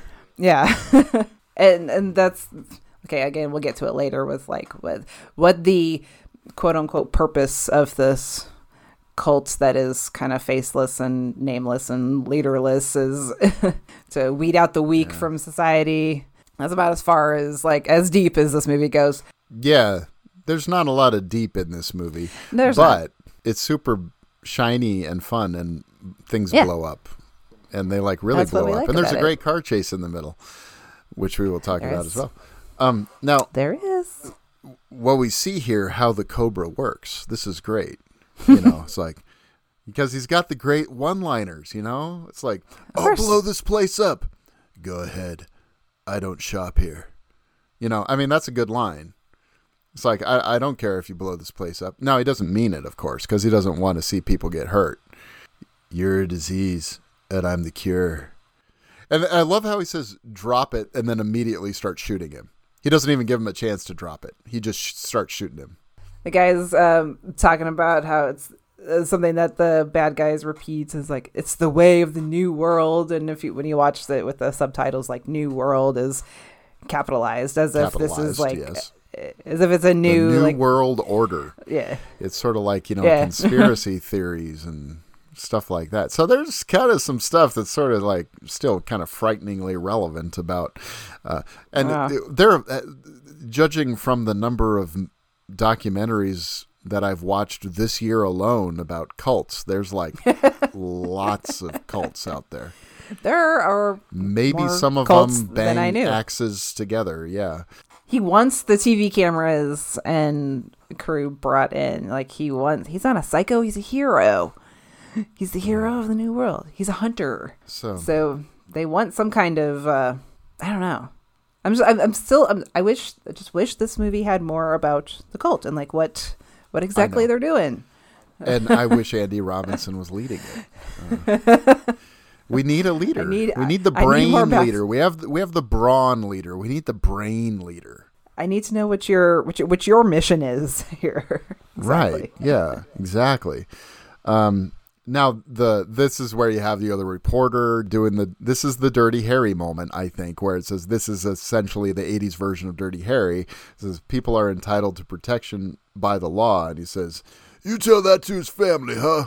Yeah. and um, you know the dead kid and all that because um, dirty harry was sort of a response to like miranda rights and all that stuff you know guy got off even though he killed someone because he didn't have his rights read to him that's what dirty harry was it was like it was about victims rights you know Yeah. which you know i think is important too but i mean there is equal protection under the law and we got to you know people have right to due process too i mean these are these are things that need to be balanced and um, Yes. and it's just a difficult thing because we live in a world that has humans in it and uh, humans Humans are are messy.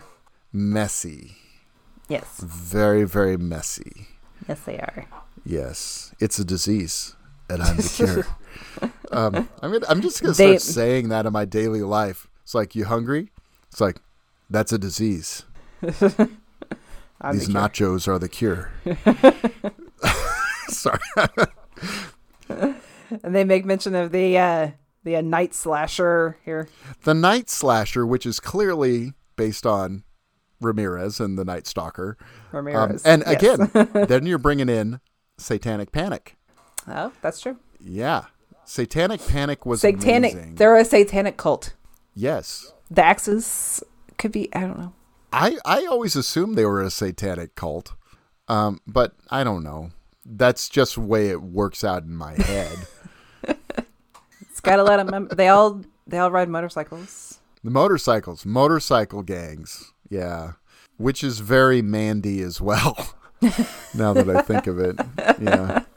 Yeah, so uh, satanic panic stuff is always kind of fascinating to me because I sort of experienced a little bit of it. I wasn't really allowed to do like Dungeons and Dragons and things like that when I was a kid Did you see that there was Um, because a, of Satan.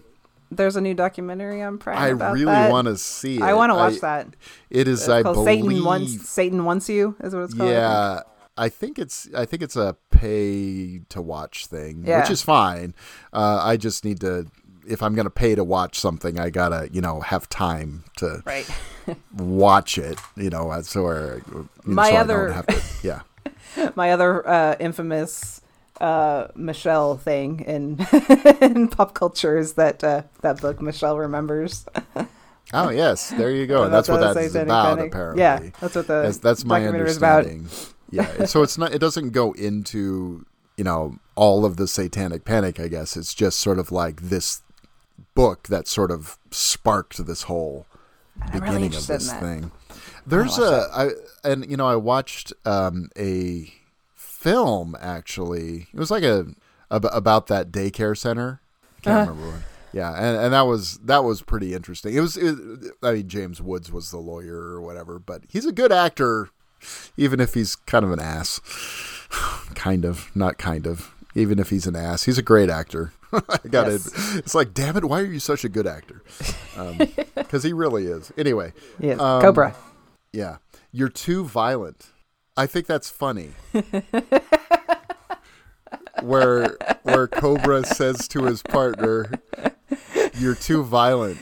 He and Gonzalez are adorable. I'm sorry. They're wonderful. That's the only word I can come up with. It's And adorable to him me. it must be all that junk food. And this is the guy who who keeps his gun cleaning equipment in an egg carton in his Okay. refrigerator, and yes. he eats his nightly pizza with Everyone scis- talks scissors. again. Everyone always talks about the pizza scissors, but why are we not mentioning? Yeah, the empty egg carton with the gun cleaning equipment. Why is it in the fridge? Why is I mean, great use of recycling. You know, using the egg carton for something else. Sure, Yeah. but again, it's just a movie with personality where it just like puts shit like that in there for no reason other No than reason. It, it can. I think you know. It, I, I think it's I think it's because it starts the conversation. It's like, sure. huh, this movie is quirky. Quirky. That's it. Now, this Angel of the City montage, where, I mean, this is like three things going on at once. First of all, you're introduced to a character, you don't know who the hell she is. It's Brigitte Nielsen, so who cares?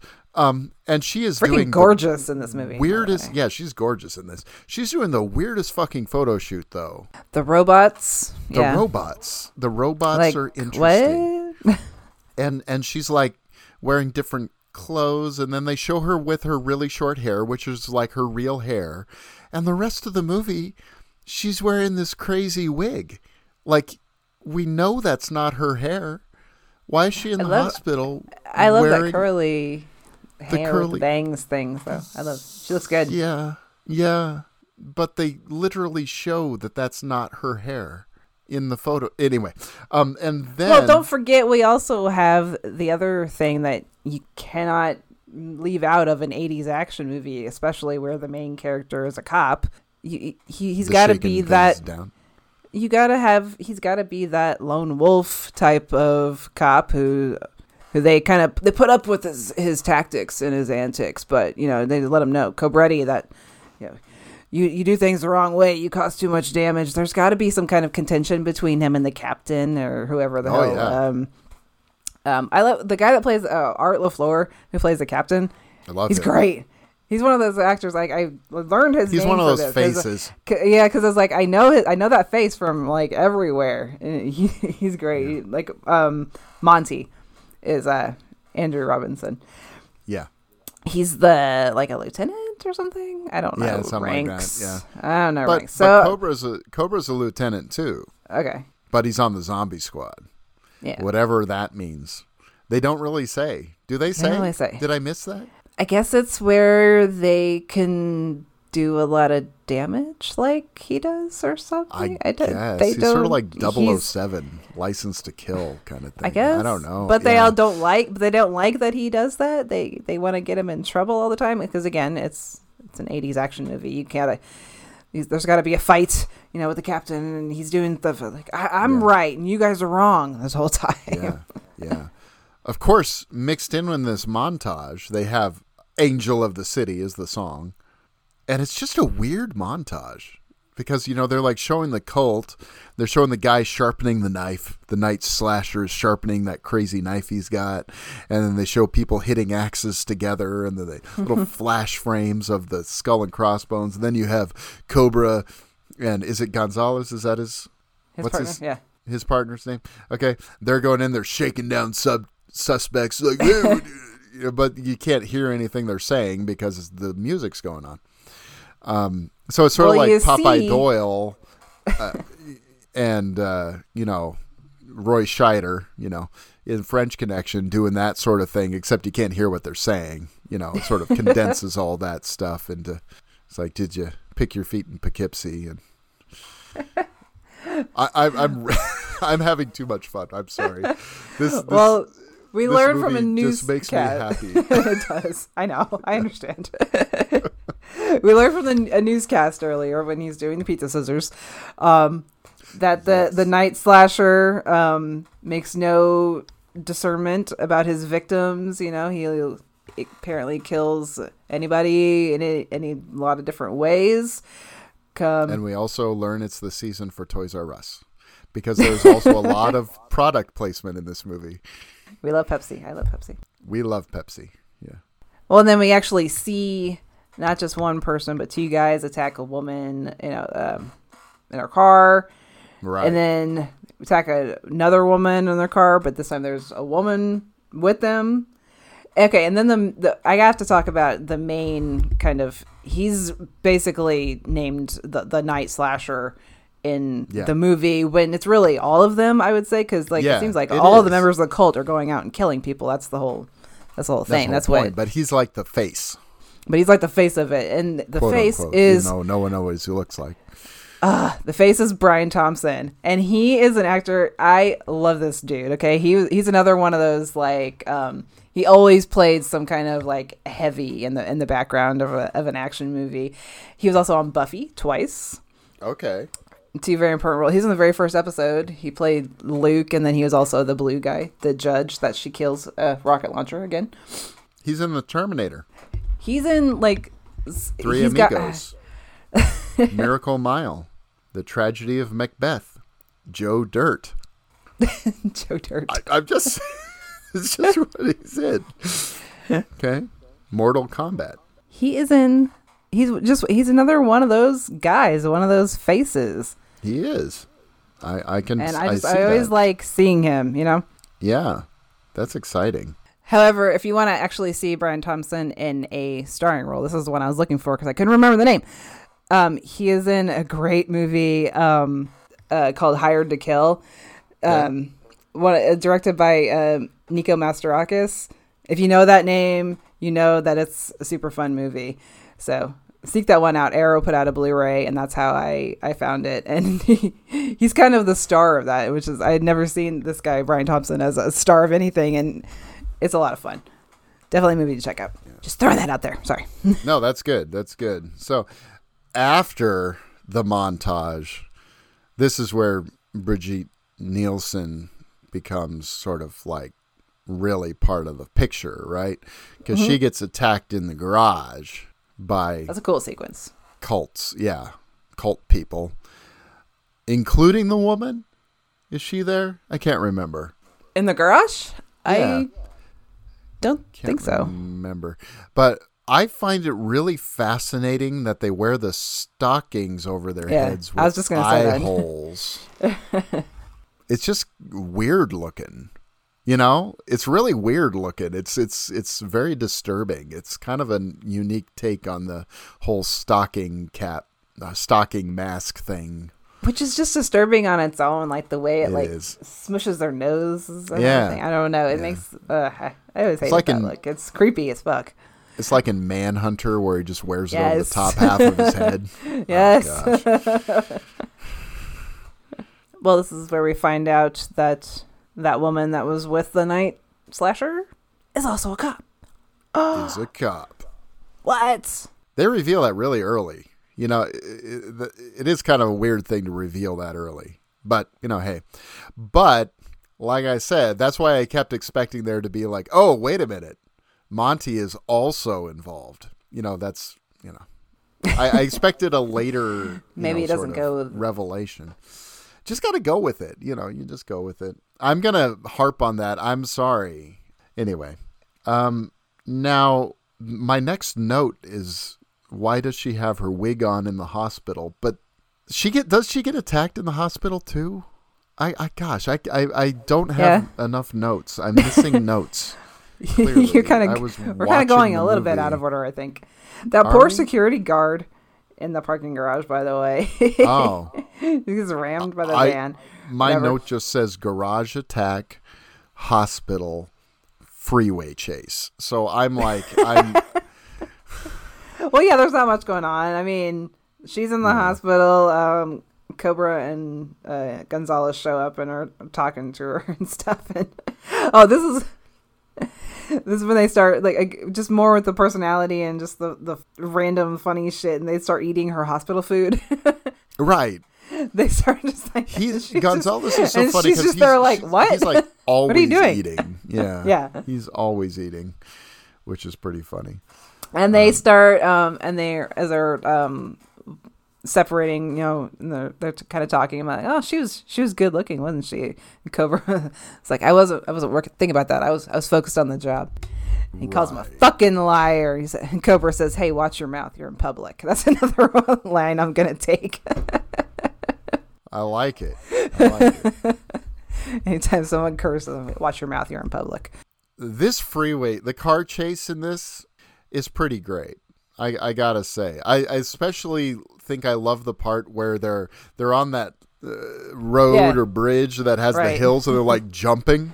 sure The cars are jumping. That is just amazing. That's a that's an all timer car chase. Now I gotta ask. This is off the cuff a little bit here. Don't think too hard. Favorite car chases. What are some favorite car chases? Any anything? uh ronan Ronin, ah what was that one the seven ups Seven Ups. That's one I was gonna say too. French Connection is a classic, but it's Yeah. for real one of the best. Well, French Connection, Seven Ups, both of those are pretty great. In honor of Ryan O'Neal, I'm going to throw in the driver, and I'm Oh, going to right. throw in, and I'm going to throw in What's Up, Doc, because I mean I know it's not just cars, but I mean they're on the bike and all that stuff, Right. And you know just you know flying. It's it's for comedic effect, but it's a great chase sequence. Got to admit that. So R.I.P. Ryan O'Neal. Lots of great movies and Love Story. Um, So I've never seen Love Story. I, I, that was just joke. We're gonna be talking about one of his movies, I think, on an episode that we've got planned That is the plan. It's been on the plan for a while. for like two years. I know. We'll get Uh, yeah, to it. we'll get to it. We'll do it. Um, Cobretti, do you know that you have an attitude problem? Yeah, but it's just a little one. it's another line you can steal. that's a good one. I like that. Yeah, I like that. So yeah, they're taking her to a safe house, and this is where the chase happens. And of course, he's got like the race car seatbelts in his car. Yes. And he's got the NOS, so it makes it even better. Yeah. I also have to say, like in First Blood, there's just something about seeing things actually explode in movies. Mm-hmm. Because, I mean, I'm watching a preview for, I don't know if it's going to be any good, for, for the Jason Statham movie, The Beekeeper. And Yeah. they show this building, quote unquote, blow up, but it's so obviously CGI that I just want to go, I just want to scream. Whereas here, they have like tanker trucks and stuff like that, and they actually blow up. I don't know. Something about real explosions on screen is just like, it's amazing. I want to see real cars crashing. I want Yes. to see real fire, dirt, and smoke and sweat. And I want to see like guys being dudes movies like this. This is this is what I love. it just seems like so much of what I mean, like like stunt acting too. I mean, I remember. Oh, the I- the chase later on when there's like the dudes that mm-hmm. are like stunt acting, like falling off of their Yeah. motorcycles and shit. Like, yeah, that's great. yeah, and you know, The- later like, on in this movie, I, I, one of the things that was so great about the original Indiana Jones movies, the Spielberg ones, is especially the first three, is there are real stunts. there's only one. What are you talking about? Uh, right. There's there's only one Indiana Jones movie. I'm sorry. So in Raiders of the Lost Ark, you know that there are real stunts. There are real people actually doing these things. Obviously, there's safety precautions involved, so people don't get hurt. But there's a, it's tactile. It feels dangerous. Yeah, one of the exactly. things about Dial of Destiny that drive me drove me crazy was like even so, something that was would have absolutely been done as a real stunt in any of those movies was clearly done with CGI and it looked so bad that I just was like this is not it doesn't f- sort of ruins the spirit of the movies of those movies to me.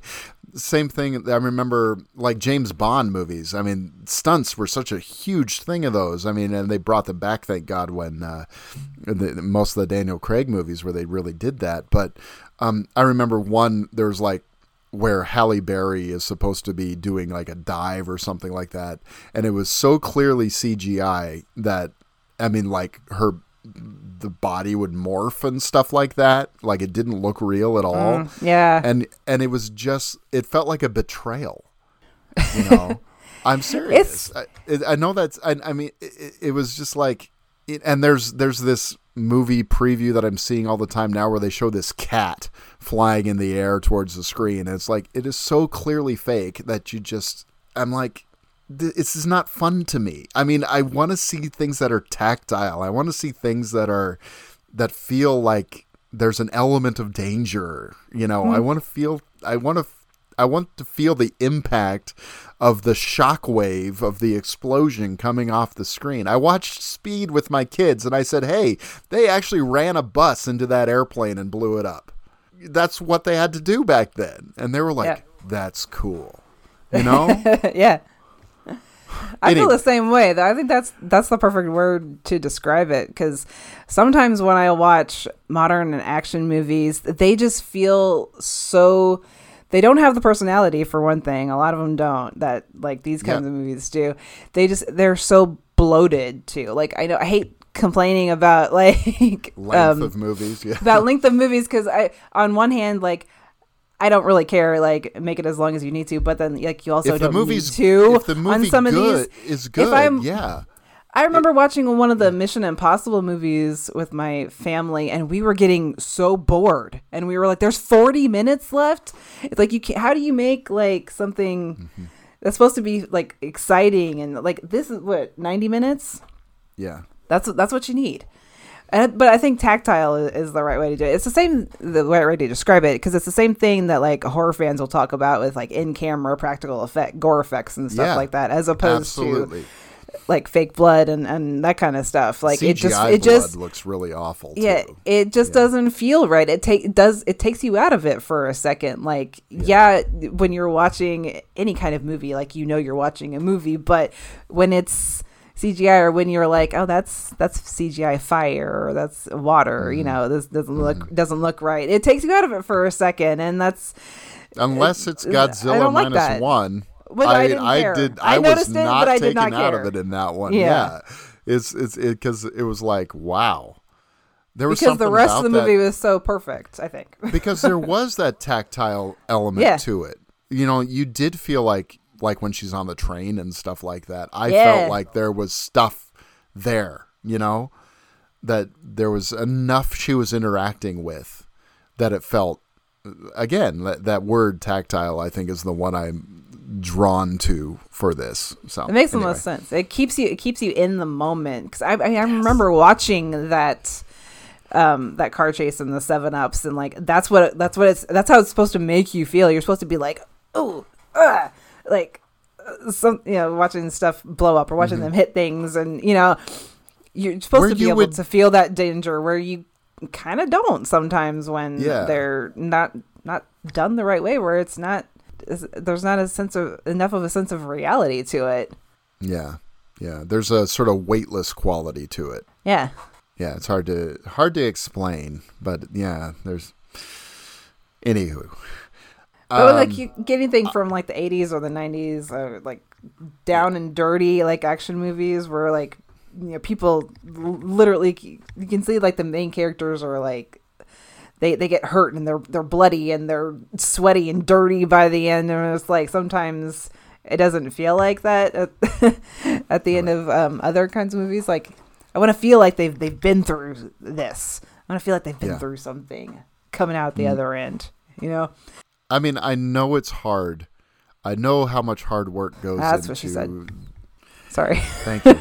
um, but like this sort of started. You know, I I'm- I I don't mean to pick on superhero movies, but I'm gonna slightly pick on superhero movies. You just know that they're acting in front of a green screen. Yeah. and there are things that they are hitting that are not there and i know that it's as an actor that is hard to do that is hard work i know as a as a special effects artist that is difficult work Making any kind of movie is hard time Yeah, consuming work yeah so i'm not undermining it. I'm just No. saying I I wish that there was more of a sense of weight to these things. Now, it's funny because people used to say like stop motion, like King Kong or something like that. It looks fake, but it feels real. Because there actually was something there, right? Whereas and when CGI, especially when it was first coming out, Or like the original Godzilla. yeah, right, right. Jurassic Park you can take out of the equation because that's a different thing. The- They really figured out the the balance in that movie. But a lot of movies that followed that, it's like it looks real, but it feels fake. No, that's that's about it. Yeah. yeah, so that's I don't know. That's where I'm. That's where I'm at right now. Um, Uh, yeah, I'm not disparaging any of those movies, like superhero movies No. or action movies of, of now, because some of them like are still like fucking awesome, and they they do Yeah, it absolutely. great way. The Raid and Raid Two, those kinds of movies are awesome. But there is a. I'm just saying that yeah, I I can feel the difference Yes. between like the two styles of of filmmaking and like how certain Yeah. uh, stunts and effects were achieved. Like you can Right. There's obvi- you can obviously feel the difference. That's all. Yeah, that's what I mean Yeah. too. Well, and part of it has become so outrageously expensive to make a movie Yeah. that I mean, to to if you don't have to blow up a building, you're, you're gonna save some money and not actually blow up the building. Whereas, you know, you look at like Terminator Two, they blow up that office building. That thing was going to be torn down anyway. They actually blew it up. Sweet. Pretty rad. Okay. Anyway, rant over. Moving on. What are we looking at here now? Also, on this in this chase is when he's driving backwards Ah. and he's shooting and he somehow like disintegrates a vehicle by shooting it. Like, I love that. Go back and rewind, watch that part. You're like, how? Stuff. But- Yes. Now somehow they end up at the shipyards. I love all that kind of stuff. Movie magic, and Oh. um, his car. Man, they really waste that car. it's very sad. He has to drive a pickup after that. I like that car. Damn it. Yeah. anyway.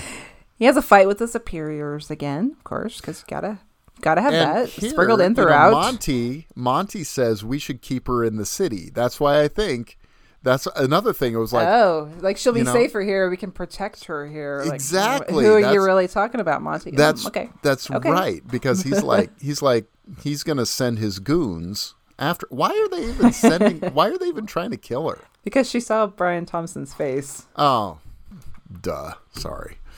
So she she saw the night Night slasher. even One though there are like twenty of them. Right. Well, the best scene of the movie here is when they're at this little roadside area. Oh, yeah. I love this. The ketchup.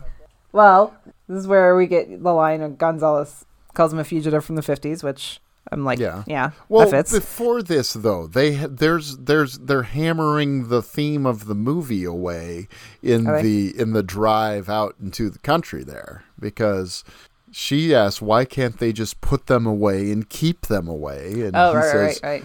we put them away they let them out and she says well that's sick says you got to tell it to the judge see again it's it's dirty harry you know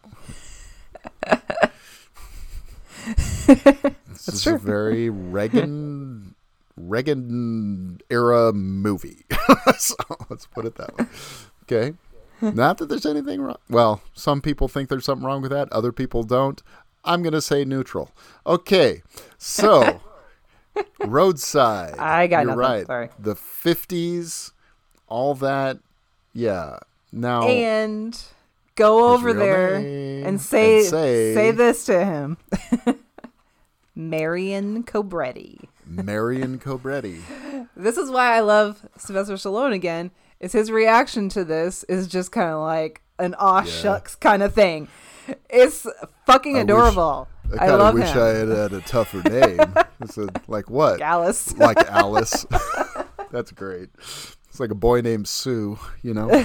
he um, is so cute. Well, John it. Wayne's real name, right? Was I know it was Marion. Yeah. Yeah. Yeah. I feel like that should have been brought up in the script. Like, come on. It's like it's like Julian. You know, those are tough names, man. Marion. Uh, then, they're then they're in the restaurant.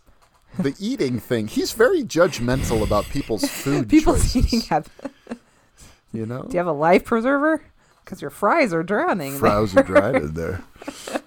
what do you do to relax? Do you ever let go, have fun? She's trying to ask him like, who's the, who's who's the real Cobra inside? Is what she's trying to get to in this scene. She she likes him at this point. Absolutely. Come well, they were married I know. um, briefly, very briefly, as it turns out. There was there was this fun. I, we used to watch um, the. It was like uh, it wasn't the real world. It was a surreal life. Okay. yes. So Brigitte Nielsen was on a season of that. She and Flavor Flav, Flavor Flav, yeah. had a thing going on, which was interesting. Um, says and her, in oh, her did you watch Flavor of Love? I never watched Flavor of Love. She shows up on Flavor of Love. She's fantastic. excellent. Um, but one of the things that was kind of they're in her, they had the little introduction. She says, "My name's Brigitte Nielsen. I became famous when I married um, Sylvester Stallone. I became even more famous when I divorced him." so it's like, yeah, that's that's true. That is true. Um, and they did. They were. They also did Rocky Four. Rocky Four. They were yeah. in Rocky Four together. I don't think they were. Were they ever in like in a scene? I don't. I had to watch that again. I don't think they were together in a scene in that movie, but he directed it, so he uh, met her. Um, probably, I mean, as the director of the film, you probably meet most of your actors. Maybe. This one is. You always like to see if there's like there's you can just see something like in the performances, you know, between Yeah. people. Um, Whole thing with the jukebox and the big like fake burger. I don't. This the big is it's very it's quirky. it's quirky. Stallone is just again. This is why I, I like him as an actor. Is like he something he can do pretty good facial expressions when when uh, it calls for it. Like the very end of this scene, she's putting more ketchup on her fries, and there's just a shot of his face. And he's just like, "What the hell?" And it's like the perfect expression. Yeah, Sometimes like um stars like him and um Jean-Claude Van Damme and Arnold and you know they don't people don't see them as actual actors they're just like big beefy dudes but like definitely well, I think that's true of Eastwood and and John Wayne before them too. You know, Sure, sort of yeah, these absolutely. action action personalities. You know, not more Yeah. than actors. But Stallone is a, is a surprising actor. You know, when you know he's not always cast well, but um, he's really got some interesting things that he up his sleeve. he's very I think he's just a he's just natural I think is his strength Yeah, I think so too. he just kind of is and it works There's an authenticity to it. hmm Yeah. absolutely we got some kissy times in the, Got some in kissy the times. hotel in the hotel Yeah, the crossroads. the in quotes. I didn't know this I'm dumb Well, I didn't I didn't notice it. You're not dumb. It's just I'm a guitar player, so it's it's just sort of like legend for guitar players to know that the crossroads is where Robert Johnson sold his soul to the devil to be able to play the guitar, you know. We've all done that. It's just if you're any good at guitar, you've sold your soul to the devil. That's just common knowledge. you have no soul Brian Yeah, I know. But if I did, I would probably be a better guitar player. That that is the trade-off it's a trade-off. Yeah. Um so the motorcycle gang, we see them coming They are they're riding know, up in the sunset, in their sunrise in their in their Mandy shots, you know. exactly. um, Tony Scott, Michael Mann, uh, who else, you know, does this look like? Uh, it's pretty great. Now, this is funny. Okay, they always there's a, there's talk nowadays about militarizing the police, and this scene where he's like reaching into his bag and he pulls out a hand grenade, then like two more hand grenades, then he pulls out an Uzi and starts putting it together in the hotel room. That is wild. Where at the big Well, they're- well, where are you at? the- I'm I'm well, I guess they I guess I'm skipping ahead a little bit. I was just thinking the part where he uh where he's like arming himself. He's getting his Oh. Uzi ready, and he's getting his. Uh, the motorcycle in- people show up. They find out that the cop woman is Yeah. a bad guy. Yeah. I always hated that bitch. You look so mad. But this is another great line. What's wrong with you? You look so mad. I always look this way before breakfast. Me too. For me, it's coffee. I'm a Same, coffee. Cobra. You know, if I haven't had my coffee, I'm just like a little cranky, hangry guy. I gotta say, this shootout is fantastic. This is one of the things I always remember from this is this the shootout here. Yeah. It's really cool. It's great. I like the music in it too because it's um it's like scary music. This is almost kind of the way that this plays out. It's not so much like um the whole movie really is not so much like an action movie, but it's like partially a horror movie in a way. Yeah. And like that's what this the scene is like. It's like scary music that it's, there's um kind of sounds like alarms in the the soundtrack too. Oh yeah, yeah, Just it's really cool mood that it sets. yeah. And you know, another thing of '80s movies is is like car chases and action sequences, shootouts. They don't stay in one place; they move. Mm-hmm. So That's we true. start out, at, or, or then we kind of have a short car chase. We end up in Orange Grove.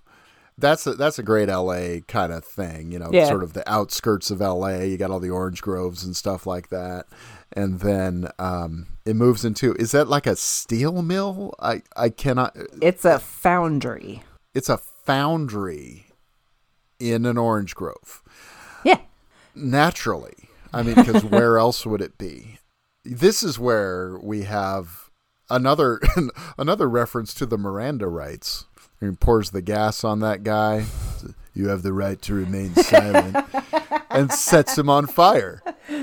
The match, the, match has finally come in handy.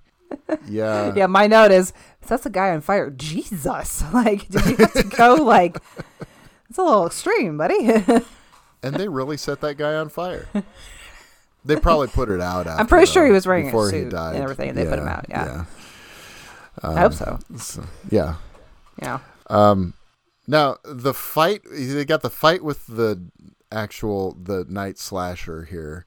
But you got to remember there's like 20 more members of this cult that are just Yeah. Why how how is this movie over with this guy being taken out? because he's clearly just sort of the head the muscle. He's the muscle. He's Yeah. not he's not the brains. Is is the cop lady supposed to be the brains? She doesn't seem like the brains to me. It seems like it could go pretty. It could be like one of those. It could be anybody in the city things because if you look Yeah. in that the opening scene where they're all like banging their axes together, there's like a dude there in a suit. I noticed. Yeah, it's Monty. I'm it. telling you, this movie is supposed to have a third act twist where it's Monty and yes, the Scorpio killer from Dirty Harry is Possibly. the real villain. This movie ends like 15 minutes too early, in my opinion. And it's a short movie. It's a short movie. It could it Yeah. would still be a nice, brisk film, even if it had that, you know, one little, one more push at the end. One more. Or twist. Because the woman cup also just kind of feels like she's like a little puppet master for the night slasher guy, feels- but She's But kind not- of she's- puppet herself. yeah, but she doesn't feel like the leader either. Yeah, No. so Yeah. I don't, I don't know. Yeah. There's a lot I'm of fun. There's also fun stuff earlier when he's like putting uh, the grease in his hair too, and he goes to attack her at the hospital, Right.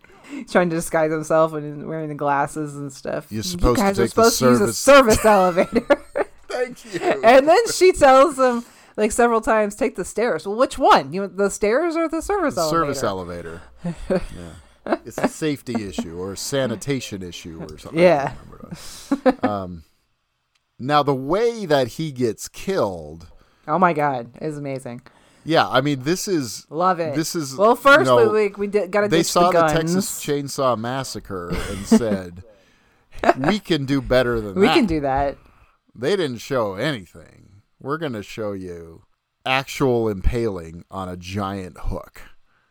Well, first I gotta ditch the guns That and have a good old knife versus chain fight, which is ugh, again. Yes, I love this shit. again, again, Mandy, because they have a chainsaw fight. Oh really? Yeah, Maybe the should watch giant. They're they're like giant chainsaws too. They're like, you know, Like redwood chainsaws. like they're they're like redwood. Yeah, yeah. They're like six feet long, and I'm not exaggerating. They're really really big. Uh, so anyway, I want your eyes. Pig. We are the hunters. We kill the weak so the strong survive. This is what the Night Slasher is saying. Again, like, that's not really much of a mission statement. yeah, it's sort of like you know we're we're forcing natural selection here, kind of thing. Yeah, and they're in this this area where there's like fire and probably like molten metal and stuff everywhere. And so you're just kind of wondering like how is this guy going to get taken out? And when it's like throw him up on a big hook and have him- And? and get sent off in a tunnel set of fire. on fire. it's gorgeous. It is. Beautiful. I love it. Yeah, I, I think I think James Cameron saw this and said, "Okay, Terminator 2, we got to do that." You know? I mean, come on.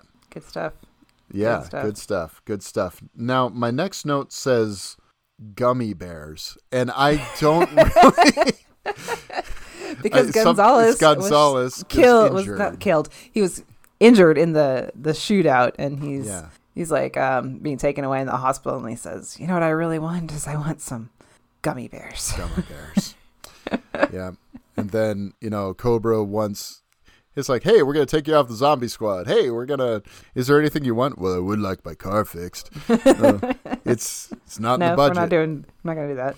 Not in the budget. Can't do that. And and it's like, oh, I'm gonna give you a uh isn't it Monte or something like that? It says, you know, I, I'm gonna sort of sort of his Venkman moment. I'm gonna take back some of the things I said about you. It's like he, instead of giving him a candy bar, he uh, uh, Cobra just punches him in the face.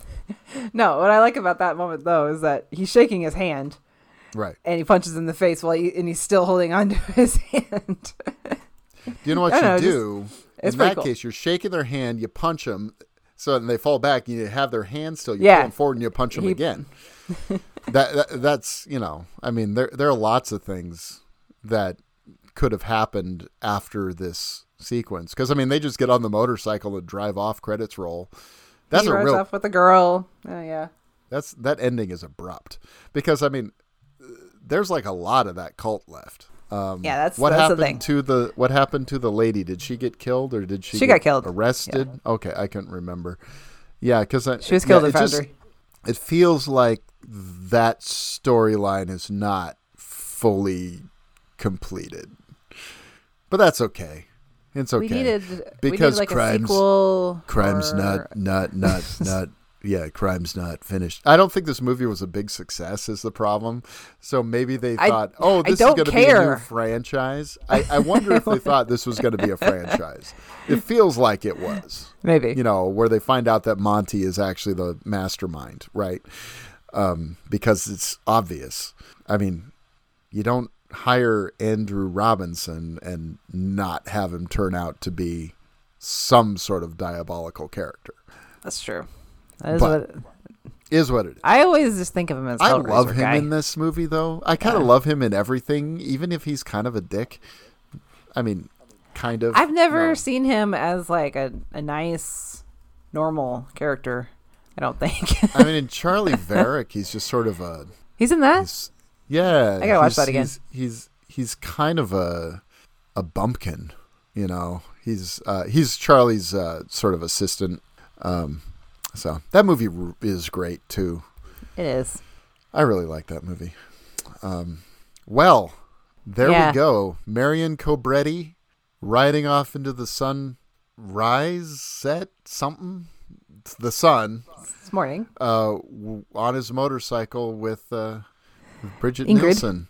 Ingrid, is that her name? I never noticed. I couldn't. I could not have told you her name because I wasn't. Ingrid Knudsen. Come on. Knudsen. I should have known that. I know some They say that. Yes, they do. She must be Swedish. Um, you think? Uh, anyway, No. Uh, this is yeah, super fun movie. I I always enjoyed watching this. It just it goes by so quick too. it is 86 The last minutes. yeah, the last time I watched this, I remember being like, "Oh shit, it's almost over." Yeah, First Blood thing. too. First Blood's really short. I mean, it feel like First Blood packs a lot into its little short runtime. You know, um, packs a lot of like ideas and stuff, and it's it's it's a quick movie. It goes by quick. Yeah, I remember when I was like, it was just kind of ramping up, and it was like, "Oh, that's been forty-five minutes already." All right. Yeah, I know. It's wild. Yeah. So, anyway, this is uh, a, a great way to spend the holidays. Forget the whole is Die Hard a Christmas movie. It's tired. It's tired. It's time to retire that. It's time to say, you know, Cobra and First Blood are Christmas movies because they are. And um, yeah, they're fun. These are great movies. Really Give enjoy some love to Sly. Well, I should say First great. Blood is a great movie. Cobra is a very, very fun movie. Ah, come on. Co- Cobra, it's hard to, I don't know if great is the word. Entertaining as hell. For going off of how I rate my movies, um, Cobra is a five-star movie. You know why? Because I have a lot of fun watching it. it is a masterpiece in its own way. if I thoroughly enjoy myself the whole time I'm watching a movie, yeah, that's five stars to me because it did its no, job. That's good.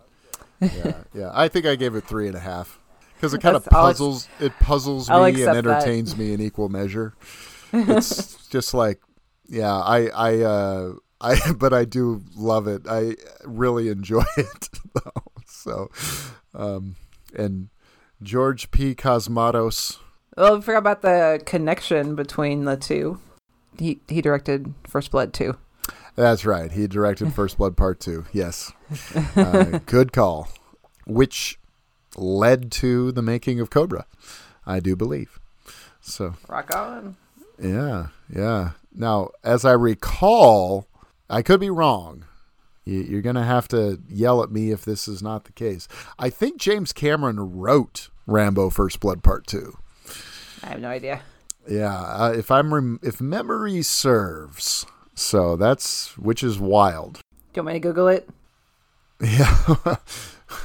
James Cameron was then hired to. Oh, I lost it.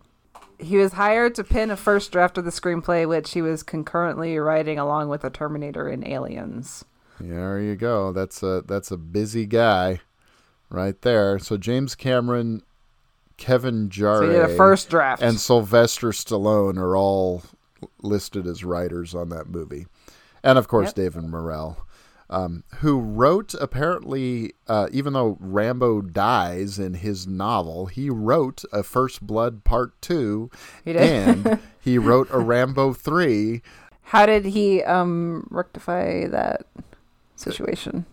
He based it. it, it- the he there were novelizations of the movies, Okay. so he wrote he wrote them uh, more in conjunction with the films. So this is uh, our last episode of the year, oh yeah.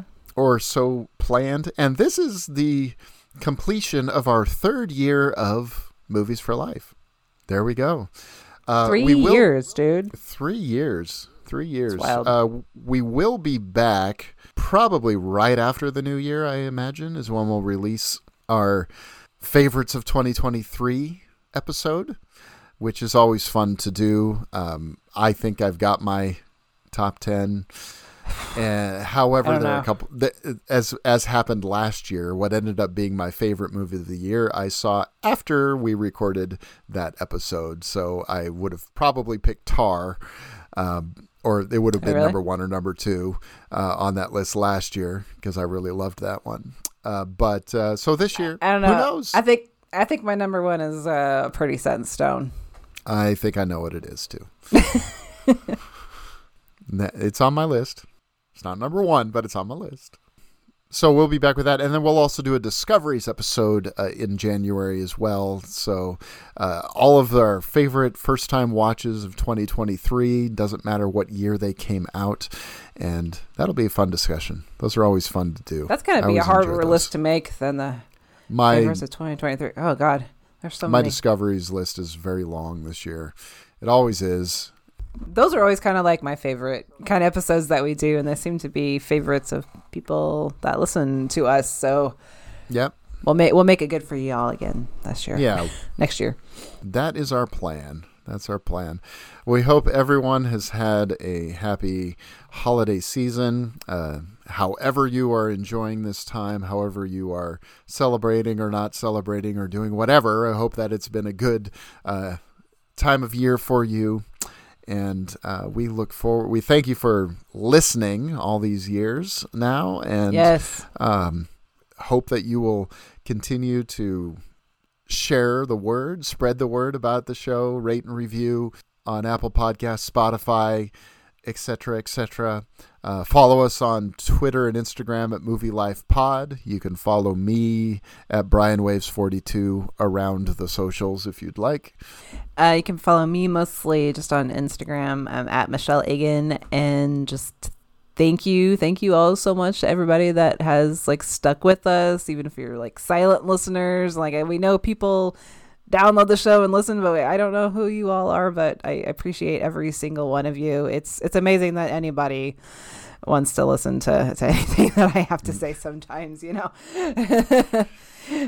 Hopefully we we want to have fun just talking about things that we love and keeping it positive, hopefully, and you know, like we wanted to do originally with the show, like come with our, our personal clinic connections and, and positivity and true love of cinema. And hopefully you guys feel that from us. Uh, thank you again. Absolutely. There's a lot of little of message. negativity. Yeah. There's a lot of negativity in the podcast film sphere, sphere and Twitter sphere. So that's the symptom, and we're the cure. There you go. That was there we go. All right. Can't top that. Can't top that. So what are we going to do then? we will see you all next time. Bye. 呵 呵